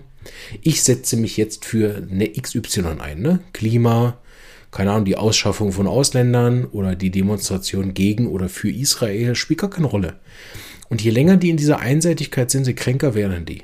Wenn jemand hochgradig krank kommt, könnte, könnte ich inzwischen eigentlich auch so fragen, wo sind sie einseitig? Die, die eine äh, Patientin, die ich äh, vor ein paar Wochen betreut habe, ne, da war das ganz klar. Äh, irgendwann habe ich gesagt, ja, wann haben Sie denn das letzte Mal zu sich irgendwas geschaut, Ferien gemacht, irgendwas? Ja, vielleicht in der Pubertät. So, einseitig. Ne? Also hier einseitig, wir sind seit das mit dem Essen, da wissen es ja alle im Prinzip, die es wissen wollen. Ne? Das hat ja nicht Homöopathie gepachtet für sich, aber beim Essen wissen es alle. Wenn ich mich einseitig ernähre, werde ich krank. Ne? Und wenn ich mich einseitig mit irgendwas anderem nähere, seien das Emotionen, ne? selbst schöne Emotionen einseitig machen krank, erstaunlicherweise. Ne? Sehr, sehr spannend, dass das so ist. Und äh, einseitige geistige Informationen machen eben auch krank, dann im Zweifel geistig, ne? weil wir fixiert werden mit Schulmedizin oder auf der anderen Seite Homöopathie oder gewissen Ide Ideologien ne? oder Religionen. Ne? Das macht dann am Schluss krank. Wie kann ich, wie kann ich, da rege ich mich ja regelmäßig drüber auf, wie kann ich irgendeinem Gott in irgendeiner Form dienen und dessen, also jetzt dessen Rituale sind, sei noch dahingestellt, aber dessen Rituale praktizieren, und dann gibt es innerhalb dieser Gruppen dann Leute, die sich gegenseitig umbringen. Da stimmt da was nicht. Ne? Und das ist diese Einseitigkeit, wo ich irgendwann so blind werde in dem Thema, dass ich meine eigene, äh, ja, wie nennt man das, ne? Hybris, nee, das ist diese Überheblichkeit, ne? dass ich nicht merke, dass ich das Gegenteil tue von dem, was ich eigentlich lebe. Und nochmal, ich bin kein Freund von dieser zehn Gebote Quatsch und sonst kommst du in die Hölle. Ne? Also bin fest davon überzeugt, wenn, wenn es tatsächlich irgendwo einen Gott gibt, na, dass dem das auch gar keine Rolle spielt. Weil wenn der allmächtig wäre, würde er eingreifen, oder? Also, wenn ich Gott wäre und ich hätte, die, hätte irgendwelche Regeln oder so aufgestellt, denen die Leute zu folgen haben und sonst kommen sie in die Hölle, was schon absurd genug wäre. Ne? Diese, so ein sehr tuberkularer Gott. so. Aber wenn, dann würde ich ab und zu mal vorbeikommen und sagen, weil geht's euch eigentlich noch? Ich habe doch gesagt, wie es läuft. Also bei meinen Kindern würde ich das auch nicht durchgehen lassen. Äh, es gibt ja so diesen Gag, ne? Homöopathie, also jetzt kommen wir hier. 94 Prozent oder wie viel waren es? 93 Prozent Hörer sind Frauen. Das mache ich einen Frauenwitz. Alle bitte weghören. Aber warum ist Gott ein Mann? Wenn er eine Frau wäre, würde er mal anrufen. okay. Fand wahrscheinlich nur ich lustig. Okay, äh, wir kommen zurück. Ich habe mich letztens in die Lesson gesetzt. Ne? Wollte ich irgendwas erklären über ältere Frauen. Äh, wird nicht besser, wenn ich es wiederhole. Ne? Und habe dann irgendwann gesagt, in äh, einem der Türchen, ja, ja, ältere Frauen ab 30. Also war auch ein richtiger, ein richtiger Burner. Ähm, ja, habe ich nie hier nochmal untergebracht heute. Aber ich habe ja meinen Champion-Saft äh, schon bekommen. So ist eh zu spät. Podcastpreis schon an mich gegangen. Egal, jetzt könnt ihr alle abschalten. Also, ne, aber das ist dann auf der anderen Seite trotzdem eine Botschaft ne, an, an uns Therapeuten, an die Patienten, an alle, die im Prinzip das hören oder lesen oder so, ist natürlich trotzdem die Aufgabe, das, was ich im anderen an Liebe und Schönheit investiere, ne, sei das in die Kinder, sei das in die Freundinnen, in die Eltern, in den Job, in die Patienten, in die Dinge, die ich produziere, ne, dass ich das, dass ich mich darüber nie vergesse, weil ohne mich gäbe es nichts von dem. Ne? Und wenn ich nicht einer dieser Künstler sein will, die dann, äh, was weiß ich, ne, tausend Werke geschaffen haben und mit 36 Jahren Syphilis krepiert sind, oder noch früher, wenn das nicht mein Lebensziel ist, dann äh, darf ich auch in mich investieren. Ne? Was hat, was hat heute, habe ich in einem Podcast gehört, vom äh, Richard David Precht, habe ich gehört, äh, hat er gesagt, einen schönen Satz, ähm, alle wollen alt werden, aber keiner will alt sein. Ist vielleicht nicht von ihm, aber da habe ich es gehört. und finde, das hat was, ne? Also äh, niemand will ja jung sterben, aber alt werden wir auch niemand. Also schon spannend. Gut, das wollte ich euch auch mal, das haben wir schon mal gemacht in einem Live, glaube ich, dass ich so ein bisschen weil wir nicht nur Homöopathie haben, was mich geprägt hat. Wenn wir, wenn ich noch Bock habe, habe ich noch zwei andere Bücher rausgelegt, was wir machen. Jetzt machen wir Werbung und dann kommen wir ein bisschen in den Podcast. Ich möchte für diesen Fachpodcast ein bisschen Werbung machen, weil wir da nämlich auch einen tollen Sponsor haben. Da wird alles noch ergeben, keine Sorge, es wird nicht an euch vorbeigehen, auch nicht die den Gratis-Podcast hören. Es wird irgendwann ein Snippet geben, also irgendein Zusammenschnitt aus einer Episode, wahrscheinlich aus Sulfur. Wenn ich mich mal hinsetze und ein bisschen was zusammenschneiden, dass ihr ein bisschen reinhören könnt, damit ihr nicht die Katze im Sack kaufen müsst. Das wird vor, also auch rauskommen, bevor er dann zu kaufen ist, ne, sodass alle genug Zeit haben, wobei der Podcast zum Kaufen für immer da sein wird. Und es wird so laufen, ich werde äh, eine gewisse Anzahl von Folgen aufnehmen und es wird dann wie eine Staffel sein. Das habe ich in der Dezember-Folge vom 24. auch schon erklärt. Gehe ich nicht mehr zu tief drauf ein. Also wenn so circa 10 Folgen sein. Das liegt daran, dass wir einzeln nicht veröffentlichen können. Und aus verschiedenen Gründen. Einerseits, weil die Produktion unglaublich aufwendig ist und die Hostinggebühren sehr hoch sind für das. Ähm, kostet der was und weil ich das nicht alles allein tragen wollte und kann, äh, unterstützt mich dabei, kann ich schon mal äh, teasern. Äh, die DHU unterstützt mich dort mit den Sachen und genauso wie ich das mit der Omi da habe, die mich auch nächstes Jahr wieder sponsoren, äh, reden die mir null rein. Ne? Die sind, ich bin null beeinflusst von denen. Ich muss nichts machen dafür. Ne? Also sind wirklich reine äh, Geldgeber dafür, dass ihr das nachher günstiger haben könnt. Und wenn wir sehen, dass das sehr gut läuft, dann brauche ich im Prinzip auch keinen Sponsor. Dann überfinanziert sich das alleine über die Hörer. Ne? Aber wenn wir dann nur 20, 30 Leute haben, die das hören, oder? Dann müssen wir auch schauen, ob das wirklich ein Bedarf ist. Ich würde es gern weitermachen, weil ich denke, für die Studenten langfristig, wenn man alle Folgen nochmal für To Go hören, im Fitnesscenter, beim Bügeln, im Waldspaziergang nochmal auf die Ohren sich knallen kann und auch für später. Also ich werde sicherlich einige dieser Folgen auch selber hören, weil ich mir gern mal beim Wandern denke, ach komm, was waren nochmal die Leitsymptome von Zyklamen? Jesus, er ist schon wieder vergessen. Ne?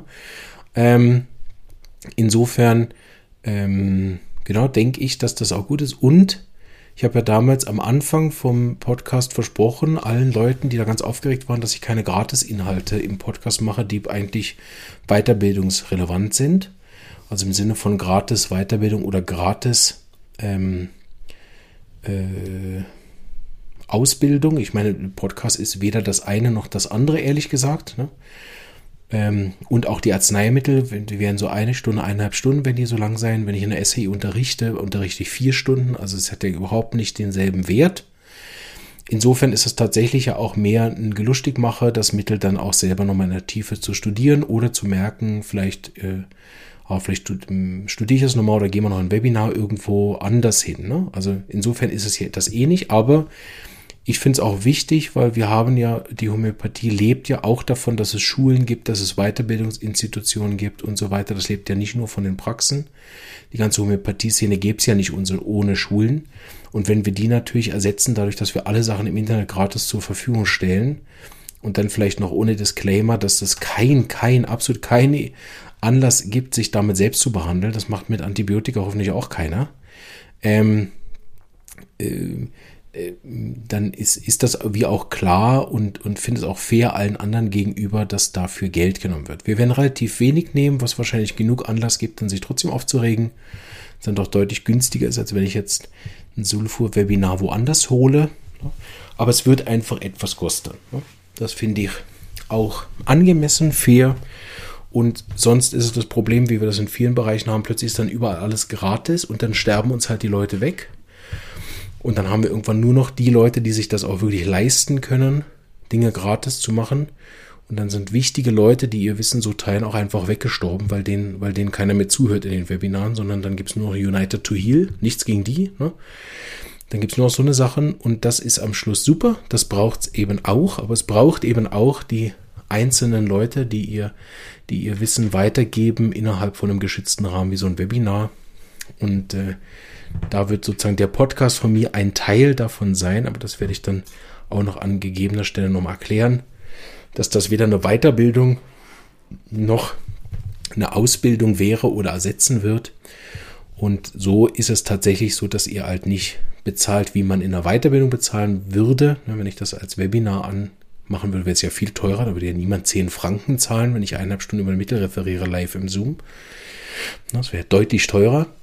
Aber weil es natürlich auch in Demand ist und zeitlos, das heißt, in zehn Jahren kann man die immer noch kaufen und die sind ja immer noch da. Und die sind ja immer noch aktuell in, also, ne? Genau. Das mal zu dem Fachpodcast, der wird dann in so Serien erscheinen, also eine Staffel, A10 Folgen, wahrscheinlich. Und wenn das gut läuft, dann versuche ich zwei oder drei Staffeln im Jahr zu machen.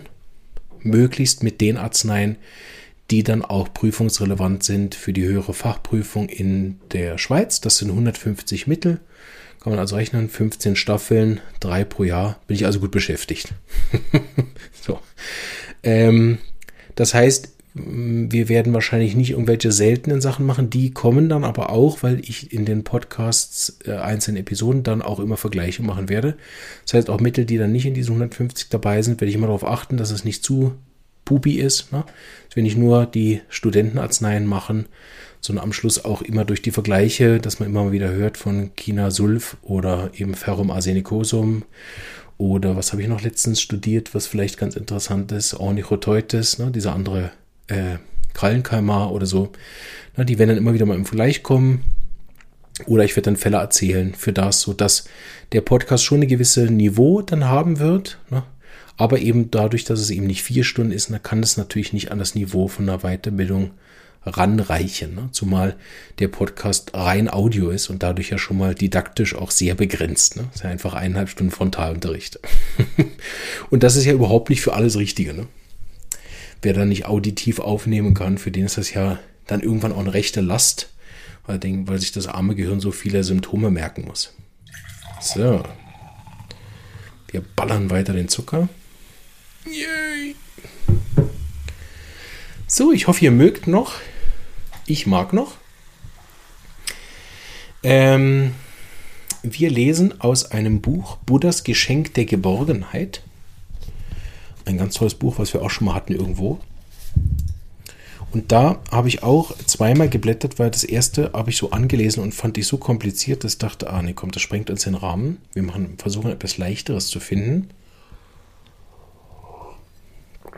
Und das ist jetzt ehrlich gesagt völliger Zufall, muss ich leider sagen. Gestehen, weil hier steht, sei dir selbst eine Insel. Also so das habe ich jetzt nicht mehr in Erinnerung gehabt, dass es so gut passt zu dem, was wir hatten mit der Safi. Ähm, so gibt es vielleicht auch keine Zufälle. Es fängt an mit einem äh, Zitat von Hermann Hesse. In dir ist eine Stille und Zuflucht, in welche du zu jeder Stunde eingehen und bei dir daheim sein kannst. Also Überschrift war, sei dir selbst eine Insel, Geborgenheit in dir selbst finden und das Buch ist äh, von Wilfried Reuter, ganz kleines Buch, Buddhas Geschenk der Geborgenheit, wie wir tieferes Vertrauen erfahren. Ein schönes Buch, wo man immer mal wieder daraus lesen kann, weil es sind so diese buddhistischen Weisheiten äh, alltagsnah und leicht verständlich, finde ich, aufgeschrieben. Aber deswegen natürlich nicht weniger tiefgreifend und komplex. Viele Menschen leiden heute unter Unsicherheit, Minderwertigkeitsgefühlen, Selbstzweifel und Selbstmitleid. Das hatte ich eben gelesen und gedacht, oh ja, das machen wir. Aber dass es so gut passt zu dem von vorher, ist ja perfekt. Ne? Doch es gibt auch Menschen, die in inneren Ausgewogenheit zu ruhen scheinen und die den Herausforderungen und Schwierigkeiten im Leben mit einer ruhigen Akzeptanz begegnen. Weder betrauern und bedauern sie die Vergangenheit, noch sorgen sie sich um die Zukunft. Sie sind in Verbindung mit ihrer Kraft und haben Geborgenheit in sich selbst gefunden. In ihrer Gegenwart fühlt man sich wohl. Wie aber können wir Geborgenheit in uns selbst finden? Eine Geborgenheit, die nicht davon abhängt, ob uns die äußeren Quellen der Geborgenheit in diesem Moment zugänglich sind. Der Buddha rät, sei dir selbst eine Insel. Wie aber können wir dieser Empfehlung folgen? Dazu bedarf es zunächst der Bereitschaft, eine direkte Verbindung zu sich selbst herzustellen sich selbst kennenzulernen. Manchmal frage ich einen meiner Schüler oder eine Schülerin, erzähl doch mal, wer du bist. Meist nennt er oder sie dann den Namen, den Beruf, vielleicht den Familienstand und ein paar biografische Einzelheiten. Wir antworten also, weil wir es so gewohnt sind, mit Fakten und Erinnerungen über uns. Doch wenn wir uns einmal wirklich in diese Frage vertiefen, wer bin ich? Wenn wir uns Zeit lassen mit einer Antwort, zuerst einmal innezuhalten und in uns hineinzuspüren, beobachten und lauschen, dann ist es uns vielleicht möglich, eine Vielfalt in uns zu erkennen, die größer und reicher ist, als wir es mit dem Verstand wissen, geschweige denn in ein paar Sätzen ausdrücken können. Eine ehrliche, angemessene Antwort auf diese Frage wäre also, keine Ahnung, weiß ich nicht, noch nicht. Um also Geborgenheit in uns selbst finden zu können, braucht es ein näheres sich kennenlernen und vertraut werden mit sich selbst. Von morgens bis abends haben wir mit uns selbst zu tun, vom ersten Blick in den Spiegel nach dem Aufstehen bis abends. Beim Zubettgehen begleiten wir uns Stunde um Stunde, stark Tag für Tag. Aber inwieweit kennen wir den Menschen, mit dem wir am meisten zu tun haben? Wie vertraut sind wir mit unserem Körper, unseren Gefühlen und Bedürfnissen, der Vielfalt unserer inneren Anteile? Und wie gehen wir mit diesem Menschen, der wir sind, um? Wie fürsorglich oder ignorant, wie einfühlsam oder herabwürdigend, wie liebevoll oder wie streng? Und wie sehr treiben wir diesen Menschen an? Kurz gesagt, wie vertraut und lebendig ist die Beziehung zu uns selbst? Ja, geht natürlich nur weiter. Ich finde es gut. War so viel drin, könnten wir jetzt eine Stunde drüber reden. Also ich. ihr dürft ja nicht mitreden, ihr dürft nur abschalten oder einschalten. Ne? Ist ziemlich einfach. Ne? Ein- oder abschalten ist eine leichte Entscheidung.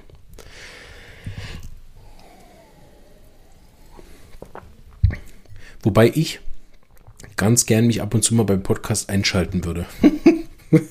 würde aber zu gern mal irgendeinen Knopf haben, so hallo, dazu habe ich auch was zu sagen. Das sehe ich ganz anders. Ja, habt ihr leider nicht. Aber das Schöne ist ja, bei mir kann jeder und wirklich jede und überhaupt auch, keine Ahnung, Tiere oder Erzengel oder so, bei mir sind alle hervorragend eingeborgen. Ne? Hier kann jeder sagen, was er will. In den Interviews wird nichts geschnitten. Schneidet auch sonst nichts, ne? aber mehr Faulheit, ehrlich gesagt.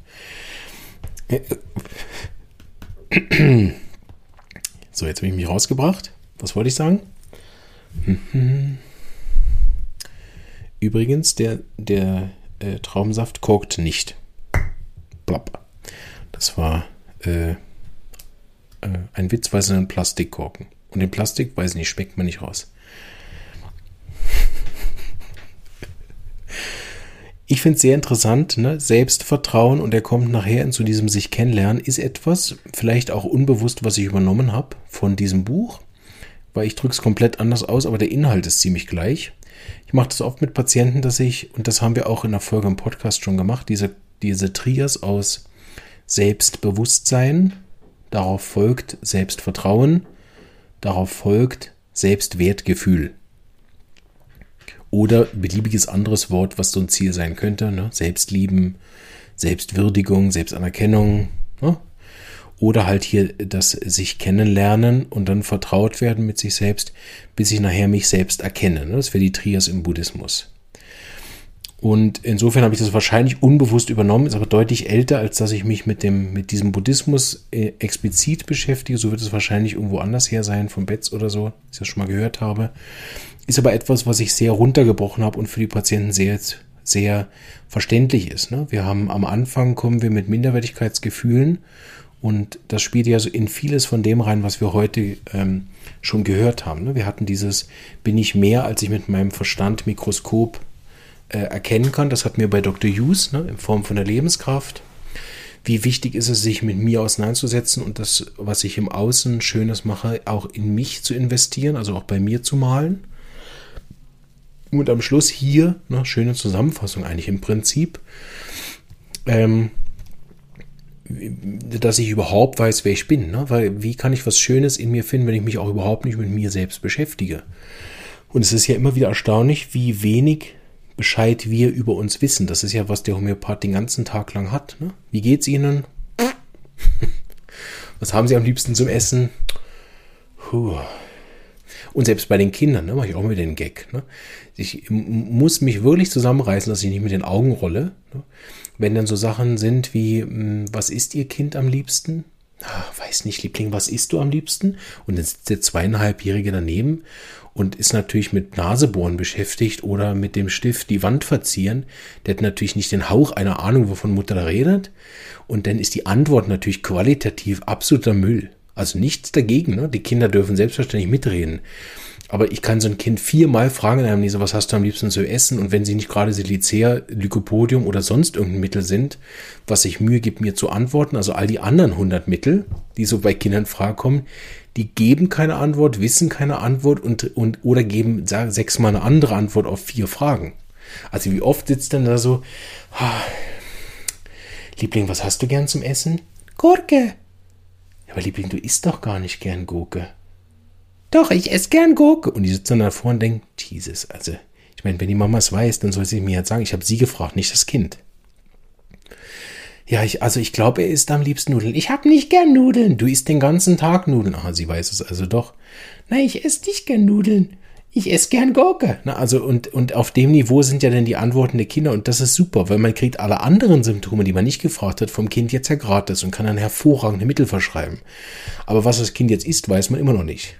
Und das ist doch spannend, oder? Wir leben den ganzen Tag mit unseren Kindern zusammen und es gibt ja einen Bohai, ne? Gerade wenn das mal einen Husten hat, dann sind wir bei 17 Ärzten und 15 Therapeuten, ne? wenn der Mann es erlaubt. und wenn der Mann selber Hypochonder ist ganz schlimm, dann sind sie sofort auf dem Notfall. Ne? Mit jedem, oh Gott, wir müssen. Ne?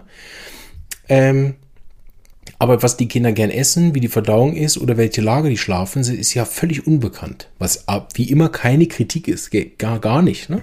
Ich habe volles Verständnis für das. Seit zwölf Jahren höre ich mir an, wie die Leute zu diesen Erkenntnissen gekommen sind oder den fehlenden. Ne? Weil da ja gar nicht das Bewusstsein für das. Und das ist ja von dem, was er hier spricht. Es ist ja nicht, dass die Leute dumm sind, wenn man sie fragt, erzähl doch mal, wer du bist. Gar nicht. Ne? Das ist ein ganz klassisches Beispiel dafür, was nachher völlig wertfrei und völlig unschuldig und völlig ohne äh, ohne Kritik da abläuft, wenn man in der Praxis die Patienten was fragt. Man fragt, erzähl doch mal, wer du bist und meint damit natürlich das, was man damit meint, wenn man die Frage als äh, Wilfried Reuter stellt. Aber die Leute, die dieselbe Frage hören, verstehen ja was völlig anderes darunter und antworten dann mit dem, was wir wahrscheinlich alle geantwortet hätten. Und auch ich hätte mich da nicht hingestellt und hätte zum Beispiel irgendwas gesagt wie, ja, also im Kern bin ich göttlich. so, oder irgendwas. Ich meine, was antwortet man auf das? Ne? Ist auch wirklich schwierig, weil ich wahrscheinlich, wenn ich das geantwortet hätte, hätte man mir irgendwas anderes attestiert. Ne? Aber sicherlich nicht Erleuchtung. Was ich auch von mir weisen würde. Ne? Aber es gibt so viel, wenn man die Leute fragt, und das ist als Homöopath das Schöne, die, keine Antwort ist falsch. Ne? Also wenn derjenige sich jetzt hinsetzt und erzählt, wie göttlich er ist, ist das ja auch ein fantastisches Symptom wohingegen, wenn er erstmal erzählt, was er arbeitet, oder wenn er erstmal erzählt, mit wem er verheiratet ist, oder wenn er erstmal erzählt, wie viele Kinder er hat, das sind ja fantastische Symptome, die ich so ja gar nicht erfragen kann. Ne, da müsste ich ja komplizierte Prioritätsfragen stellen. Wenn ich fragen würde, wer sind Sie, ne, würden wahrscheinlich viele verwirrt gucken, aber die Leute, die dann darauf antworten, ist ja fantastisch. Meine, besser komme ich ja gar nicht zu Symptomen. Weil wie viel sagt es wirklich über den ganzen Menschen aus? Wenn ich ihn frage, erzähl mal, wer du bist und welche biografischen Daten er mir dann nennt. Ne? Gewisse Arzneien sagen überhaupt nichts über sich dann. Ja, wissen Sie, ich bin nicht wegen dem hier, ich bin wegen dem Verdauungsthematik hier. Hatte ich gerade letztens wieder einen Patienten, wo ich dabei war als Mentor ne, und dann ein äh, Menti dabei beobachten durfte, wie er eine Anamnese macht, also ein Kollege, ne, der jetzt Berufsanfänger ist ne? und wo die Patientin irgendwann gesagt hat, wissen Sie, wegen dem ganzen emotionalen Psychogramm bin ich nicht hier, ich will nur, dass Sie meinen Darm verbessern. Ne? Ich denke, ach guck, alle Symptome, die wir brauchten, in einem Satz. Ne? Fantastisch. Weil jetzt weiß ich, wo nachfragen. Ne? Jetzt habe ich eine Idee. Jetzt habe ich den Menschen im Kern verstanden auf eine Art, die dem Patienten ja gar nicht klar ist. Und das ist das Beste, weil das sind Symptome, die den Menschen wirklich am Schluss individualisieren und einzigartig machen. Und dann habe ich sofort eingegriffen und habe gesagt, warum? So, und dann hatte ich sie am Haken. und dann hat sie mir nachher alles erzählt, was ich wissen wollte. Und plötzlich haben wir doch nur über Psychogramm geredet. Weil jetzt ähm, ich wirklich wissen wollte, was ihr Problem ist. Ne? Und sie das dann auf eine Art und Weise, weil ich an dem richtigen Thema rumgebohrt habe, verstanden. Weil dann konnte sie sich rechtfertigen, warum sie all das Humbug findet und weil das und Zeug und misstrauisch und all das Ganze und all die Symptome sind hochgekommen. Habe ich gesagt, und warum geht sie dann so damit? Warum sind sie denn überhaupt hier, wenn das alles so ein Humbug ist? So, und dann hatte ich sie. Dann habe ich wirklich mit ihr über ihr Problem gesprochen. Und das war dann für den Kollegen sehr, sehr beeindruckend, weil der sich vorher eine halbe Stunde einen abgebrochen hat mit der Patientin. Und bei mir hat sie einfach alles rausgeplaudert, obwohl ich ja nur der komische Typ war, der daneben sitzt. Ne? Und mir wollte sie dann auch erzählen, dass es alles Humbug ist. Also sehr, sehr spannend, wie zufrieden, wie glücklich. Ne? Ich habe sogar eine Umarmung bekommen, die Patientin nachher rausgegangen ist, weil sich wirklich jemand mit ihr auseinandergesetzt hat und nicht gegengeredet hat. Ne? Wahrscheinlich hat sie erwartet, dass ich jetzt mit ihr kämpfe. Aha, ich überzeuge Sie jetzt mal von Homöopathie. Hören Sie meine 3000 Folgen im Podcast, dann wissen Sie. dann ist einfach gesagt, okay, warum? Aha, was, was haben Sie denn erlebt damit? Warum sind Sie denn dann hier? Na? Und wie schön, wie weich sie dann geworden ist gegen Ende der Anamnese. Ich bin abgeschwiffen. Aber vielleicht fandet ihr das auch interessant. Also, wer bin ich? Ne? So, hier haben wir einen schönen Teil davon, dass es eben äh, mehr gibt als nur den Körper, mehr gibt als nur Gedanken, mehr gibt als nur Emotionen, sondern es gibt wirklich ein Ich, sehr psychologisch auch nochmal aufgearbeitet. Da meint es natürlich was anderes als hier im spirituellen Sinne. Und ob das nachher diese, ne, wie heißt das, Bodhisattva ne, im, im äh, Buddhismus, ob wir nachher diesen inneren Buddha haben, das innere Göttliche, ob wir vielleicht einfach nur so ein vorgegaukeltes Bewusstsein haben, spielt keine Rolle. Ne? Am Schluss spielt es keine Rolle für unser Leben, weil Gesundheit, und das ist das, wofür wir hier sind im Podcast, hat mit der Gesundheit des ganzen Menschen zu tun. Und ob ich mich jetzt als biologisches Wesen sehe, was irgendwann mal stirbt und nichts hinterlässt als außer Asche, dann gibt es trotzdem keinen Grund, sich das Leben so schwer zu machen in der Schweiz. Ich meine, was haben wir für echte Probleme hier, außer keine? Das heißt ja nicht, dass man sich nicht engagieren kann, aber diesen ganzen Ärger und Frust und diese ganze Rumgekämpfe, ne, um mal wieder auf die Homöopathie-Szene zu kommen, ne, dieses ganze, ich gönne dem anderen kein Stückchen vor der Tür. Na, das verstehe ich nicht. Ne? Weil wir haben ja hier gar keine Not. Mein Gott, ey, dann kann der andere vielleicht zwei Patienten besser behandeln. So what? Was ist das Problem? Der hat ja auch 30 Jahre Vorsprung. Natürlich kann der besser Homöopathie als ich. Wäre auch schlimm. Also wäre auch schlimm gewesen, wenn ich damals mit zwei, drei Jahren besser gewesen wäre als Herr Bauer, der 20 Jahre Vorsprung hatte. Es wäre für ihn ein absolutes Armutszeugnis gewesen. Und deshalb sind natürlich immer mal wieder Patienten von mir weggegangen zu anderen Homöopathen oder die Homöopathie ganz verlassen und sind zu anderen Disziplinen gegangen, wo Leute seit 30, 35 Jahren äh, Osteopathie anbieten oder wahnsinnig gute Leute sind und nach acht Jahren einfach die Akupunkture vor dem Herrn sind. Das spielt gar keine Rolle. Natürlich sind es dann andere besser. Warum soll ich denn da mir jetzt dann aufregen darüber? Oder dann so einen Kleinkrieg anfangen. Ja, also wechseln Sie aber nicht zu jemandem, der mit mir erstmal arbeitet. Das ist Homburg. Also ich meine, was soll das?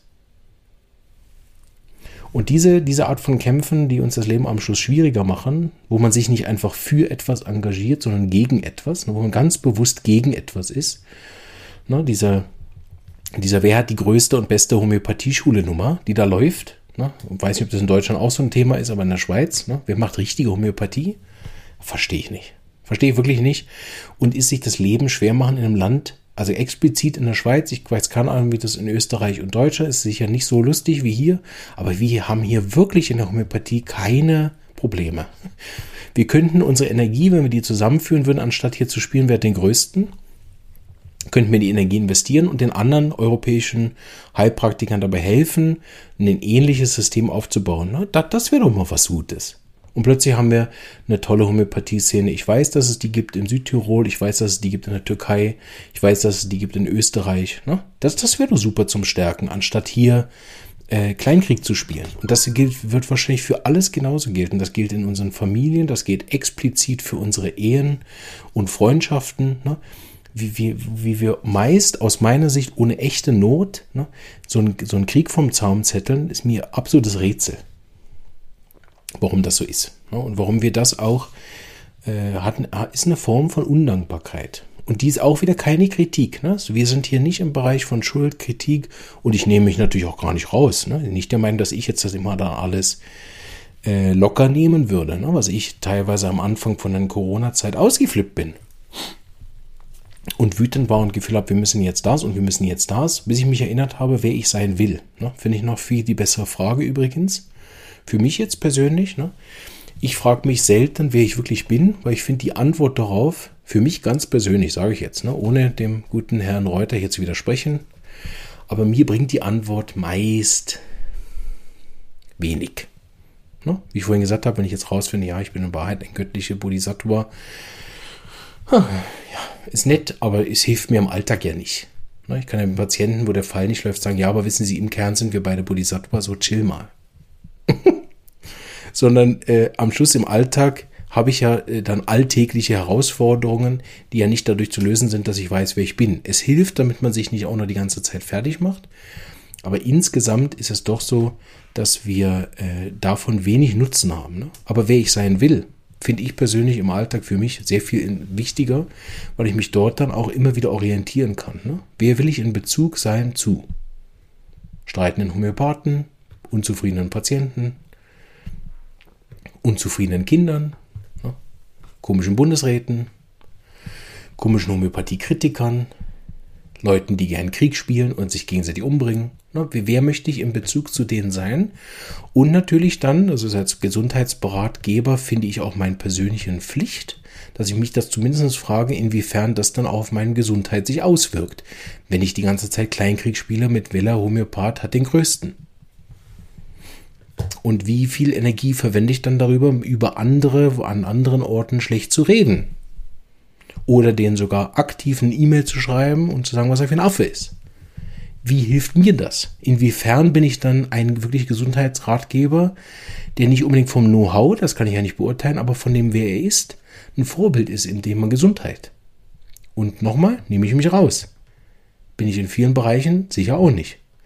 Aber ich bin ganz sicher, dass der, wer ich sein will und mir das sehr viele E-Mails, die ich nicht geschrieben habe, hat mir es erspart, dass ich mich gefragt habe, möchte ich jetzt wirklich darauf antworten?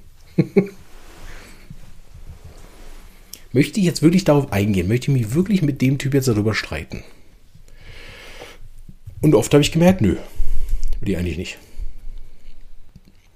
Und hier, na, diese ganze Geborgenheitsthematik ist auch der Teil, den ich in der Praxis sehe, der uns am meisten äh, behindert, weiß nicht, ob das das richtige Wort ist, aber wo wir am meisten hadern, ist nicht unbedingt mit sich selbst erkennen. Also Selbstbewusstsein, ne, sich selbst kennenlernen, das ist nicht so ein Riesenproblem. Das haben viele auch schon gemacht oder beschäftigen sich sehr intensiv damit.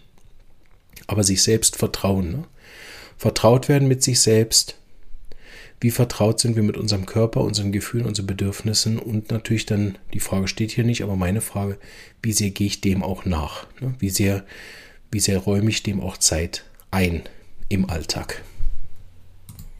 Gut, legen wir auch das Buch beiseite.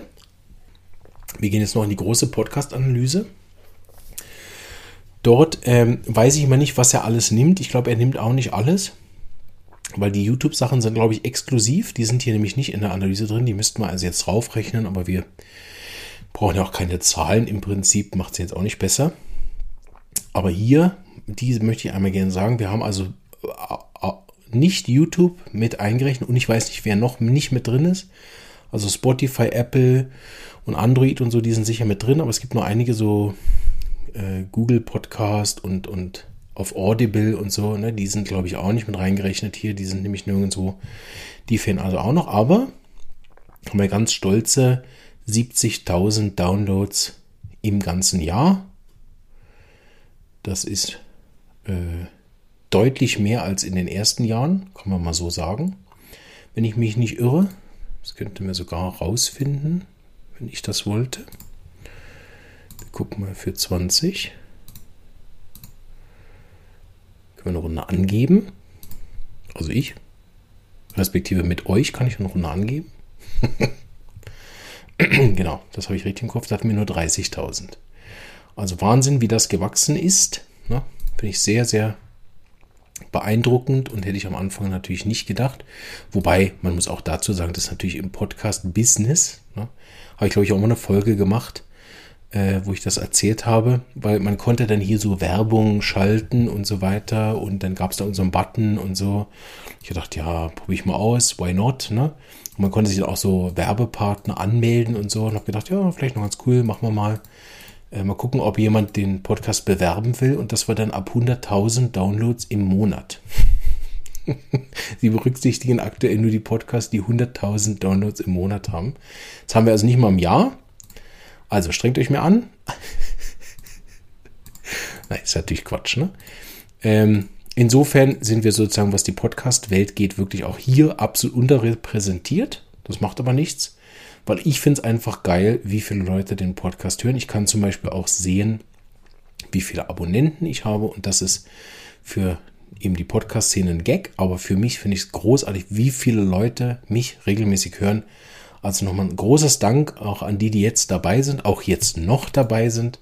Das ist ja auch immer so am Jahresende, mache ich auch immer so eine wirklich eine Dankbarkeitsrunde, weil ich kriege auch vereinzelt immer wieder E-Mails und freue mich da sehr drüber. Auf alle, die ich schaffe, antworte ich auch. Oft auch sehr ausführlich, weil ich das wirklich toll, ganz toll finde.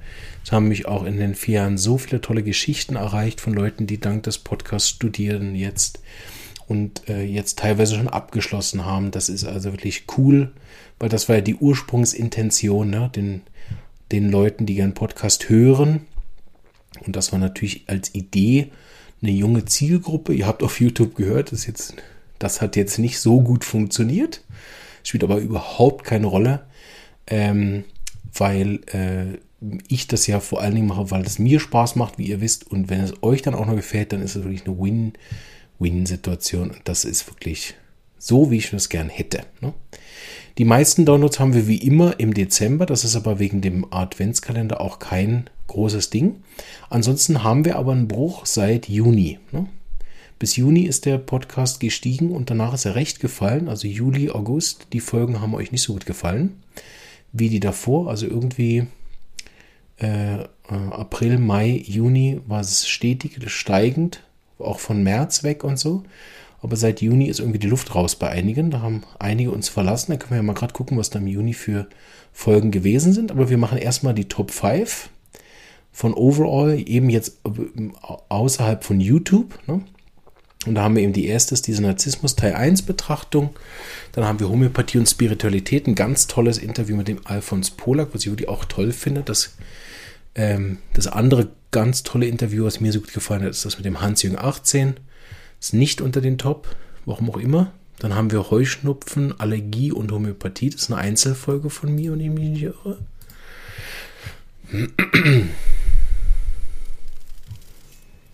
Ich glaube schon. Ne? Könnte auch eine Leseecke sein. Ein Überblick über die Homöopathie. Das ist eine tolle Folge. Da habe ich mal wieder so eine gemacht zum Teilen. Die ist aus dem Mai. Vielleicht hat die nochmal einen Boost gemacht bis in Juni. Ne? Ähm, das ist eine sehr gute Folge zum Teilen für Leute zum Einsteigen auch in den Podcast, weil die ganz alten Folgen, habe ich ja schon öfter mal gesagt, die sind eigentlich so ein bisschen, äh, ja, veraltet. Ne? Eigentlich müsste man da einen Teil mal rauslöschen, weil wenn die Leute von Anfang an anfangen, dann denken die, dass ich, ja, also ich meine, es ist nicht schlecht, so, aber es ist halt auch nicht mehr so, wie es jetzt seit nach vier Jahren ist. Hoffe immer, dass allen Leuten, die neu einsteigen, das irgendwie auch klar ist. Dass das natürlich nach, dass die ersten Folgen in 2019 natürlich nicht sind wie heute. Ne? Gut, und dann kommt doch prozessorientierte Homöopathie und das ist, glaube ich, das Interview mit dem Hans-Jürgen 18. Das sind aber auch ehrlich gesagt meine zwei Highlights dieses Jahr die beiden im Interview sind wirklich toll gewesen. Diese Narzissmus-Sache mit der Anja Trinklein fand ich auch sehr, sehr gut, aber ich hätte nicht gedacht, dass es so ein breites Publikum erreicht. Da bin ich wirklich erstaunt. Ähm, ich glaube, das ist einfach wegen dem Thema. Ne? Im Moment sind ja entweder alle in narzisstischen Beziehungen oder in toxischen Beziehungen oder Opfer von Narzissmus oder haben ADHS. Mein Gefühl, ich übertreibe wie immer, aber das ist mein Gefühl, wie hat im Moment jeder irgendwas. Gut. Was auch nicht schlimm ist. Ne? Man benennt es halt und dann ist es ja oftmals auch gut. Deshalb haben wir das auch gemacht, wo wir am Anfang ja auch bei den äh, Narzissmus erstmal unterschieden haben, was überhaupt was ist. Ne? So. Gut. Dann würde ich vorschlagen, machen wir das mal kurz. Wir gehen dann mal in den Juni und gucken mal, was da so war. Wäre vielleicht noch spannend, vielleicht lernen wir jetzt was. Also, wenn wir gucken. Oh, jetzt bin ich weit zurück. Jetzt bin ich im 22 gelandet. Das wollte ich nicht. So. Also. Hier wäre ein großer Bruch. 4. April. Bis zum 4. April hatten wir eine Steigerung. Da hatten wir Leseecke natürlich. Und da ist dieser Heuschnupfen-Allergie-Podcast dabei, der ziemlich gut gelaufen ist. Dann haben wir den Alfons Polak, das ziemlich gut gelaufen ist. Dann haben wir den Hans-Jörg 18 Interview. Den habe ich ja sogar zweimal gemacht. Und das syphilitische Miasma auf der Arbeit, das hatten wir im YouTube auch hoch drin. Ne? Das wäre vom 21. Februar. Das heißt, wir hatten relativ viele der Top 5 Sachen sind schon im ersten Jahr gelaufen. Was natürlich auch logisch ist, weil der nachgehört wird. Ne? Aber da hatten wir deutlich mehr Zugriffszahlen. Vielleicht haben auch dort rückwirkend noch einige Sachen gehört aus, ähm, aus dem Adventskalender. Ne? Das kann auch noch mit reinspielen, dass das hoch ist. Und ab dann äh, hatten wir, haben wir eigentlich einen Einbruch von 120 bis 130 Leuten, 130 weniger Downloads. Ne? Das erste, wo dann wieder gut dabei war, ist diese Überblick der Homöopathie-Folge. Ansonsten ist es konstant. Die hat mal wieder mehr gebracht und dann dieser Narzissmus-Teil. Und dann haben wir nochmal einen Einbruch gehabt von nochmal 150 Leuten. Downloads, die weniger geworden sind. Und das hat sich erst wieder, ja, hat sich eigentlich nicht wirklich erholt. Schmerzen und Homöopathie, die großen Interviewreihen sind auch nicht mehr gehört worden. Also, ne, wenn das so weitergeht, dann hatten wir den Peak des Podcastes in 23 im Juni, ne? Und dann sind einige abgesprungen, warum auch immer, ne? Müssen mal gucken, welche Folgen da genau gelaufen sind. Wir haben Homöopathie und Trisomie 21, und Fallanalyse bei Kindern, ein Überblick über Homöopathie. Und die davor waren noch relativ konstant. Ne? Kann auch sein, dass viele das nachhören, ne? dass sich die Zahlen auch, wenn man dann später nochmal guckt, nochmal angleichen. Aber, da mich das auch alles ehrlich gesagt gar nicht so interessiert, ist das mehr interessant für Leute, die dann da analysieren wollen. Ne? Für mich ist das Wichtige, dass es mir Spaß macht. Und das äh, macht es immer noch mega. Aber interessant ist es allemal. Ich gucke dann so einmal im Jahr so ein bisschen rauf und gucke, ob mir was auffällt und ähm, sehe nur, dass es massiv wächst. Das ist ja auch das einzig Wichtige. Ähm, neben dem eben, dass es mir Spaß macht. Aber ich sehe gerade hier die Interviews, äh, die wir jetzt dieses Jahr, diesen Herbst hatten, die sind auch ziemlich gut gehört worden.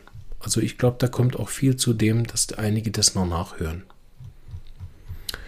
Genau, insofern ist es vielleicht auch gar nicht so repräsentativ. Aber sehr spannend. Wenn ihr wollt, übrigens, fände ich auch super interessant, könnt ihr ja mal reinschreiben, eure Top 5 Folgen.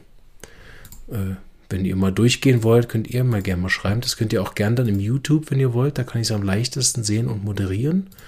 Könnt ihr im YouTube unter das Video ähm, schreiben, was euch am besten gefallen hat.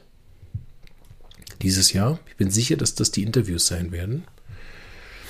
Aber vielleicht auch was anderes. Ne? Vielleicht war eine Leseecke dabei. Ich weiß, ein, ein paar Fans sind von einer Leseecke mega begeistert geworden. Die sage ich euch gerne nochmal. Die ist der mit den. Ähm,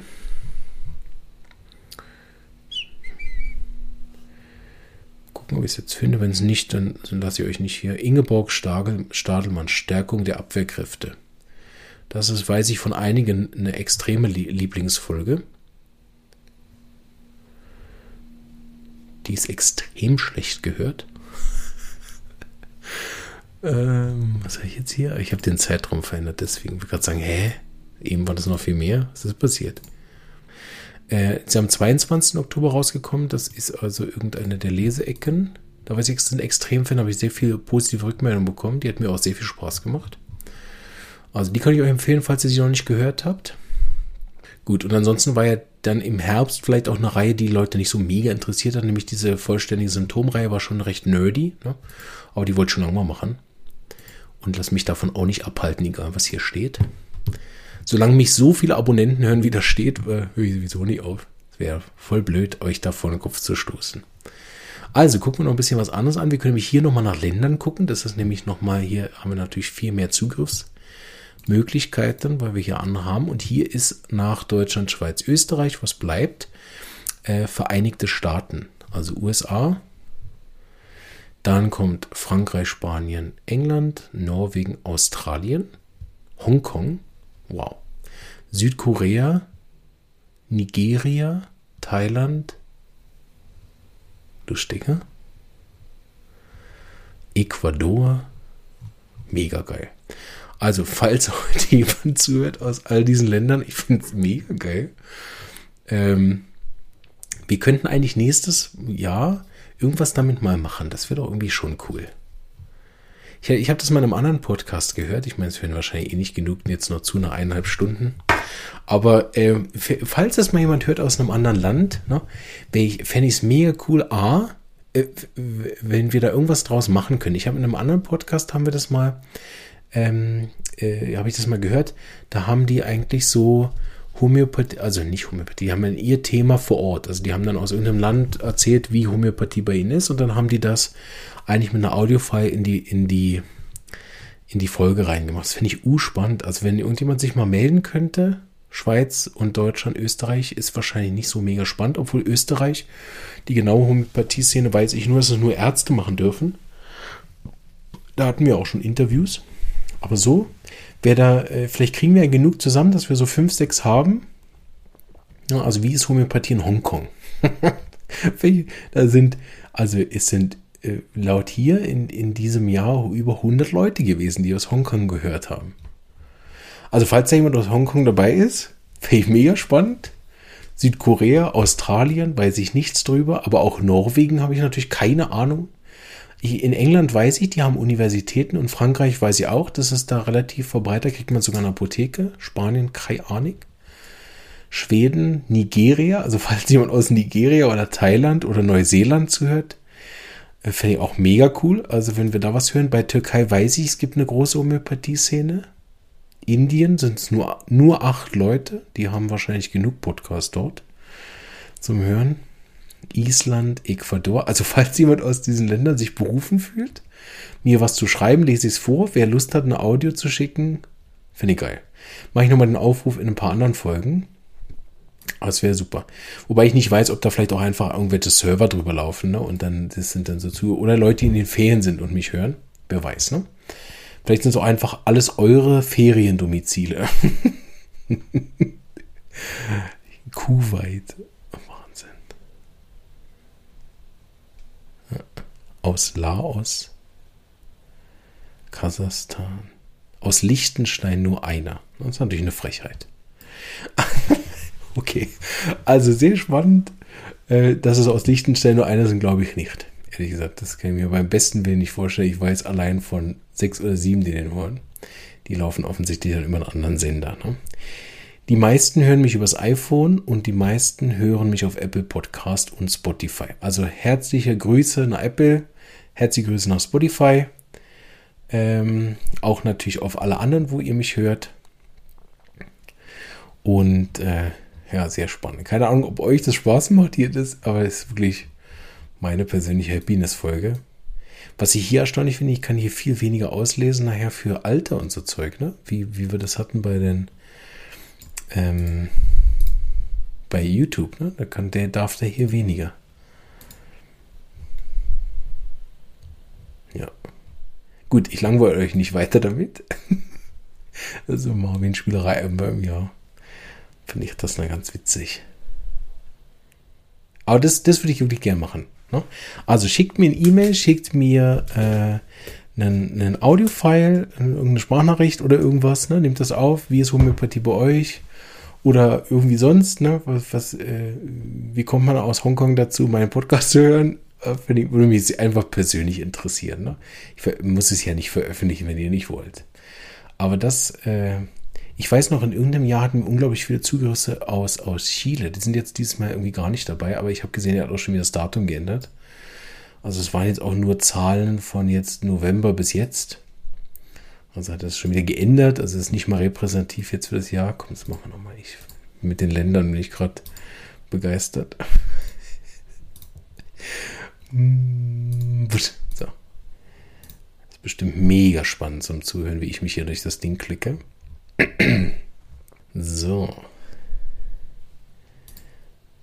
Jetzt da sind es auch viel mehr. Jetzt ist China relativ weit hochgerutscht. Australien, Peru, genau. Da ist die meine Zelle aus Peru, die jetzt irgendwie letzten Monat offensichtlich nicht gehört hat. also die habe ich schon vergrault. Vielleicht sind es die 150, die abgesprungen sind im Juni. Aber mega viel aus Island. Also das ist wirklich lustig. Ich glaube, ich setze mich hier nochmal hin und nehme noch eine Flasche von diesem Ding und lese mir die ganzen äh, Hongkong. Ist wirklich zu skurril, ehrlich gesagt. Ich habe auch keine Untertitel. Ich meine, es ist ja reine Audio. Das heißt, es sind einfach Deutsche, die dort wohnen und mir in den Podcast hören aus Ägypten. Ich weiß auch nicht, warum ich das gerade so feiere, aber ich finde es lustig. Übrigens haben wir bis jetzt 359 Folgen. Das heißt, heute ist die 360. Das ist noch schön zum Jahresende mit 360 aufzuhören, oder? Insgesamt. Das heißt, nächstes Jahr äh, knacken wir sicher die 400. 500 weiß nicht, ob wir schaffen. Vielleicht mit Adventskalender. Vielleicht wird es dann was, ne? So, jetzt höre ich auf, euch mit dem Zeug hier zu quälen. Ähm, aber, also, die, die noch da sind, die zwei Leute, die noch zuhören, eure Top 5 äh, Videos oder Top 3 Videos würde mich natürlich interessieren. Und wir haben dann wieder Kommentare auf YouTube, was YouTube liebt. Ne? Und YouTube mir dann irgendeine so Blümchen schenkt und sagt, oh, super, deine Fans kommentieren. Danke, wir kriegen so viel Geld, dank dir. Mach bitte mehr. Ähm, äh, und falls ihr aus Hongkong äh, ja, schickt mir irgendwas. Würde mich mega interessieren. So, muss ich noch für irgendwas Werbung machen? Wir haben einen Offline-Hausapothekenkurs in Kur, der äh, mal wieder offline eben stattfindet. Also wer Lust hat, nach Kur zu kommen und sich drei Abende mit mir Hausapotheke. Am ersten bringe ich bei, wie man seine eigene Hausapotheke benutzt. Und da machen wir auch schon Verletzungen. Und dann am zweiten Abend machen wir, glaube ich, Erkältungen oder Magen-Darm. Und dann auf den anderen dann Erkältung, Magen-Darm. Und dann kann man wirklich mit seiner Hausapotheke, die soll man auch mitbringen, relativ viel behandeln. Ähm, ja. Ansonsten ähm, haben wir noch was nächstes Jahr? Nein. Wir haben schon relativ viele Interviews aufgenommen. Also es wird ein interviewlastiges Jahr. Äh, wir machen noch eine Runde Tierhomöopathie und dann machen wir noch so ein bisschen gemixt. Und ich will wieder was machen mit der Anja Trinklein. Und ich habe ich hab, kriege immer mal wieder so E-Mails von coolen Leuten, auf die ich eigentlich, mit dem ich noch dringend was abmachen wollte. Finde ich die auch gerade auf die Schnelle? Ich lese nicht vor, keine Angst, aber äh, es hat sich jemand gemeldet, den ich da unbedingt mal einladen wollte.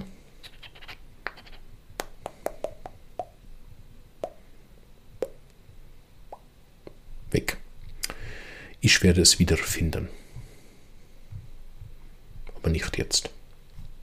Okay, auf jeden Fall da so diese ganzen modernen Repertorien, mit denen ich mich auskenne, da habe ich ja schon mehrmals vom Joachim Meyer-Briggs, der glaube ich, weiß nicht, ob, ob, du noch zuhörst, ansonsten liebe Grüße zu dir, aber ich glaube, der ist auch den, irgendwann ausgestiegen. ähm, der hat mir sehr viele E-Mails geschrieben und auch Feedback auf meine Folgen fand ich super. Ne? War sehr, sehr interessant. Also dürft ihr mir immer gern da, äh, also im ganz positivsten Sinne Schlauberge-E-Mails schreiben, finde ich großartig, weil ich weiß, dass ihr alle so viel wisst. Ne? Und wenn der Joachim Meyer-Briggs zum Beispiel einen Podcast macht, würde ich ja sofort hören. Also, ne? äh, finde ich immer großartig und der ist unglaublich nett und hilfsbereit gewesen, hat mir da viele interessante Sachen gesagt. Und in dem Zusammenhang haben sich dann auch einige gemeldet da vom äh, wie heißt das, das Symptomlexikon und so. Und die wollte ich unbedingt mal einladen, dass die mir und euch das mal in Ruhe erklären. Und dann können sie ja da wahrscheinlich noch die eine oder andere Software noch verkaufen. Äh, das wäre nur gut für alle. Ja, so. Also, jetzt als Abschluss für unsere Marathon-Folge machen wir noch aus meinem absoluten Lieblingsbuch will ich nicht so viel drüber reden, weil da, wenn ich da anfange, weil ich dann hört es eben gar nicht mehr auf. Aber da lese ich etwas vor, was so ein bisschen auch die Essenz ist aus dem Buch, und zwar von Paul, Paul, Paul Ferini aus der Tiefe des Herzens. Vergebung, Entdecken, Erlernen und Erleben. Ein, ein Selbstheilungsbuch für mich persönlich, ehrlich gesagt. Ne? Jetzt ganz was Persönliches kann gut sein, dass ihr das alle lest und absolut blöd findet. Aber was mir das geholfen hat in meinem Leben, unglaublich. Kurzes Buch, sehr inhaltsschwer. Gefühlt ist jeder Satz eine Weisheit für sich, wo man Wochen drüber nachdenken muss, aber es ist nicht so Eckart Tolle mäßig, dass man auch die Hälfte nicht versteht oder ich mit meinem Gehirn es nicht erfasse, wo er jetzt eigentlich hin will, sondern es ist alles so, wo man denkt, buh, oh. Habe ich als erstes als Hörbuch gehört, ist ja auch nicht so lang, kann ich auch empfehlen, ist glaube ich auch irgendwie auf Spotify, glaube ich, zu finden aus der Tiefe des Herzens. Ist auf jeden Fall alle Leute, die sich mal mit Vergebung beschäftigen, so aus meiner Sicht, ehrlich gesagt, als jeder Therapeut es sein muss. Wer sich als Therapeut nicht mit Vergebung beschäftigt hat, keine Ahnung, wie er arbeitet. Aber ähm, ja, äh, das ist so ein zentrales Thema für praktisch jeden Patient, dass ich das auch natürlich immer wieder einbringen kann in der. Aber es war für mich persönlich ganz, ganz ein wichtiges Thema. Vergebung lernen. So. Und da gibt es vier Säulen der Vergebung. Das ist natürlich jetzt eine extrem zusammengedampfte Sache. Ne? Auf die geht er endlos ein. Es gibt dann irgendwie zehn Schritte und so weiter. Also sehr äh, ausführlich dann auch am Schluss für das Thema Vergebung. Ne? Aber Säule 1, Vergebung beginnt in unserem Herzen. Nur wenn wir uns selbst vergeben haben, können wir anderen Vergebung gewähren oder sie von ihnen erhalten. Ich weiß nicht, ob das noch kommt hier. Ich kann die Säulen jetzt nicht auswendig oder so. Aber es hat immer auch äh, noch diese Ebene. Also Vergebung beginnt in unserem Herzen. Nur wenn wir uns selbst vergeben haben, können wir anderen Vergebung gewähren oder sie von ihnen erhalten. Würde ich hinzufügen, erst wenn wir verstanden haben, was Vergebung überhaupt ist. Weil der Großteil dieses Buches handelt eigentlich davon, was das überhaupt ist. Und deshalb finde ich auch gut, dass er ein anderes Wort gewählt hat, weil es hat nichts zu tun mit Verzeihen. Zum Beispiel. Ja? Weil ich verzeih dir nochmal, hat eine ganz andere Qualität, als ich vergebe dir. Ja? Hört man ja schon. Und das Vergebung, das spoiler ich jetzt mal, weil ich glaube nicht, dass das hier kommt in den, in den vier Säulen, ist aus meiner Sicht ein hoch, also selbstzentrierter Prozess. Ja? Verzeihen hat viel mit dem anderen zu tun. Ich verzeih dir nochmal oder ich verzeih dir jetzt nochmal, wenn du es nochmal machst, dann doch nicht und No, das hatte was Katholisches. Ne? Ich, Ablassbriefe und so Zeug. Ne? Ich verzeihen. Ne? Ich, bitte um, ich bitte um Verzeihen und all so ein Quatsch. Ne? Vergebung ist etwas, und deshalb würde ich das eigentlich sozusagen Säule 1b. ne? 1b ist Vergebung, äh, ich verstehe, was das überhaupt ist. Ne? Und erst dann kann ich es anderen gewähren. Und in dem Verständnis, wenn ich wirklich verstanden habe, was Vergebung ist, zumindest was der Paul Ferrini jetzt darunter versteht, ne? das will ich euch auch gar nicht überhelfen.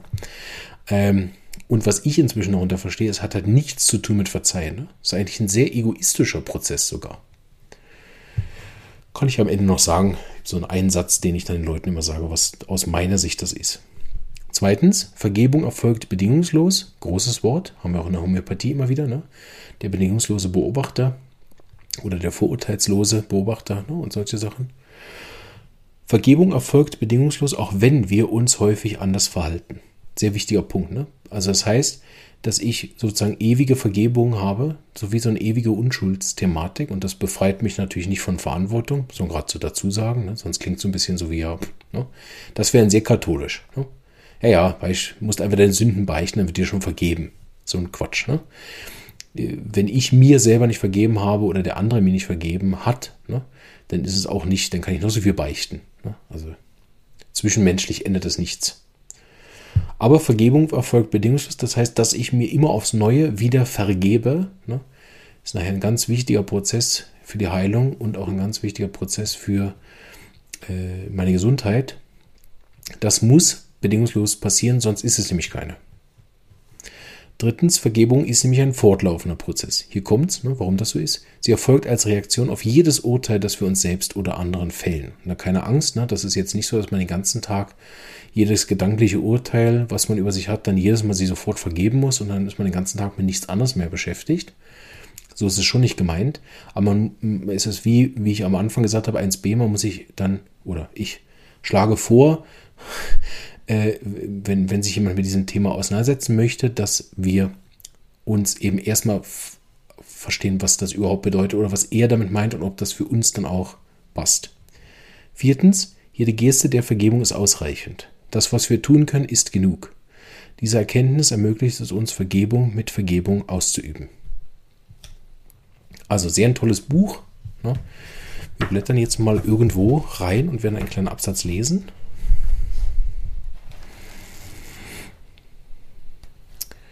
Mm, jede Reaktion eines anderen Menschen in meinem Leben ist ein Spiegel meiner selbst. Was auch immer ich in dir sehe und nicht akzeptiere, sagt etwas darüber aus, was ich an mir selbst nicht akzeptiere. Wenn ich von dir etwas erwarte, das du mir nicht geben kannst, sagt das etwas darüber aus, was ich mir selbst geben muss. Jede Beziehung setzt ein Umfeld des Lernens oder der Selbstquälerei voraus. Wenn ich mich im Spiegel deiner Augen erblicke, gebe ich mir die Erlaubnis zu wachsen. Wenn ich dir Beschränkungen entdecke, weigere ich mich über meine eigenen Selbstzweifel hinauszugehen.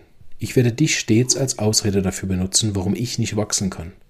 Aber das wird nichts ändern. Meine Entwicklung bleibt meine Verantwortung, egal wie sehr ich mich auch bemühe, dir die Verantwortung dafür zuzuschieben. Wenn du so unklug bist, die Verantwortung für etwas zu übernehmen, mit dem du nichts zu tun hast, kann das nur bedeuten, dass auch du lernen musst, wirklich Verantwortung für dich selbst zu übernehmen. Aggressive und passive Partner müssen dieselbe Lektion lernen. Sie erfahren sie nur von entgegengesetzten Seite. Und wir wissen ja aus den taoistischen Lehren, dass Gegensätze nicht so weit voneinander entfernt sind, wie wir meinen. Das sehen wir auch in den homöopathischen Arzneien, die diese Polaritäten haben. Wenn ich also feststelle, dass wir gleich sind, ist das eine Übung, um diese Gleichheit zu verlieren. Das Verlieren der Gleichheit ist eine Übung, sie zu finden. Wenn du das nicht glaubst, dann frag dich, wie hätte ich sie finden können, wenn ich sie nicht verloren hätte? Es gäbe nichts zu finden, kein Gefühl des Verlusts. Und wenn ein Gefühl des Verlusts besteht, muss es auch eine Erinnerung an eine Zeit geben, als es noch keinen Verlust gab. Wie kann ich etwas verlieren, was ich niemals besessen habe? Also, und so weiter. Ne? Schwieriger Teil, finde ich, ehrlich gesagt, so mittendrin, ne? weil jetzt der ganze Vorteil steht und es klingt so ein bisschen nach äh, Küchentischpsychologie. Ne? Alles, was ich im anderen sehe, ist mit mir. Das ist ja auch ein bisschen überholt, ehrlich gesagt. Ne? Also jetzt nicht unbedingt der beste repräsentierte Teil, aber gibt keine Zufälle.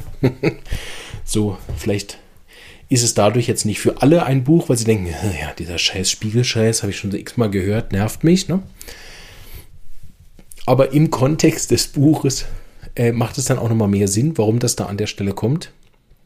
Und hat natürlich deutlich mehr Tiefe als dieses, alles, was ich im anderen sehe, ist in mir. Ne? Ähm, aus der Homöopathie wissen wir aber, das äh, haben wir auch mit dem Hans-Jürgen 18 ja besprochen oder wenn wir mit anderen Leuten über Schattenarbeit oder so gesprochen haben oder auch im Narzissmus folgen oder so. Ähm, oder auch die ganz alten, Inter also alt, ne, die vor drei Jahren mit den Andreas Krüger und so, ne, diese äh, Anteile, die wir uns selber heilen müssen und so weiter, ne? verwundete Heilerprinzipien und so weiter, sind ein fester Bestandteil in der Homöopathie.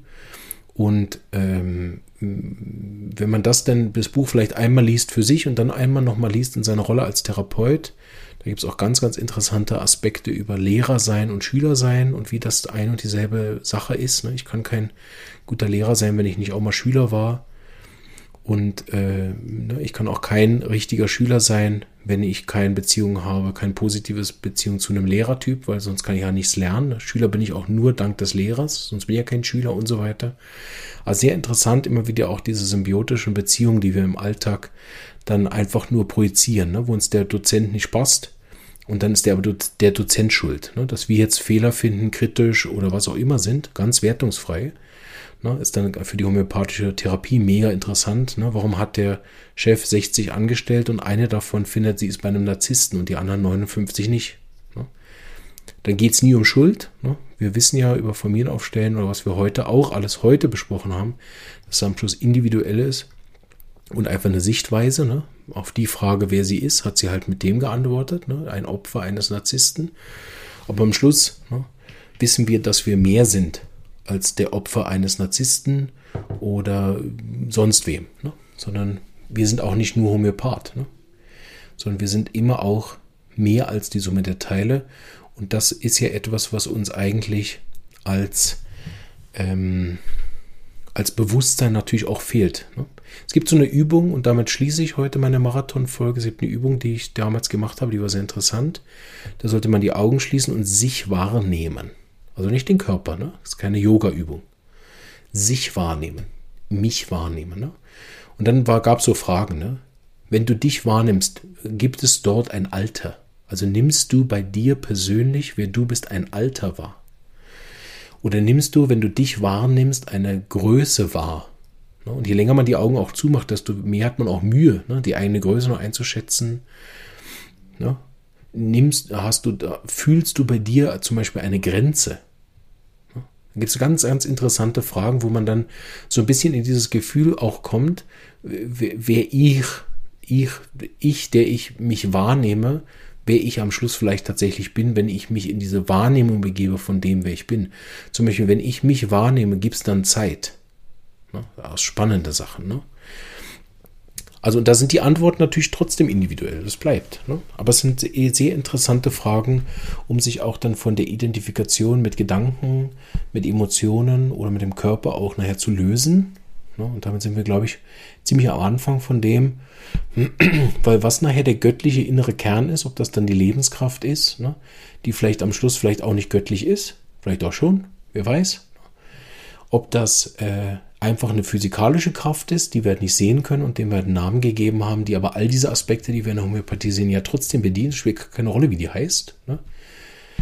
Die könnte auch Pikachu heißen. Und trotzdem wäre es ja dasselbe Prinzip. Ne? Sie würde immer noch gleich reagieren auf das. So unabhängig davon, wie das Zeug heißt, können wir diesen Beobachtungen sehen. Und das ist sozusagen das Ende dieser Folge. Was wir mit Homöopathie sehen, ist, dass Menschen durch die korrekte Anwendung der Homöopathie friedlicher, glücklicher und gesünder werden. Nicht unsterblich oder dass sie keine Probleme mehr hätten oder dass sie nie wieder krank werden, was auch immer da manchmal für Erwartungen rundum sind. Ne?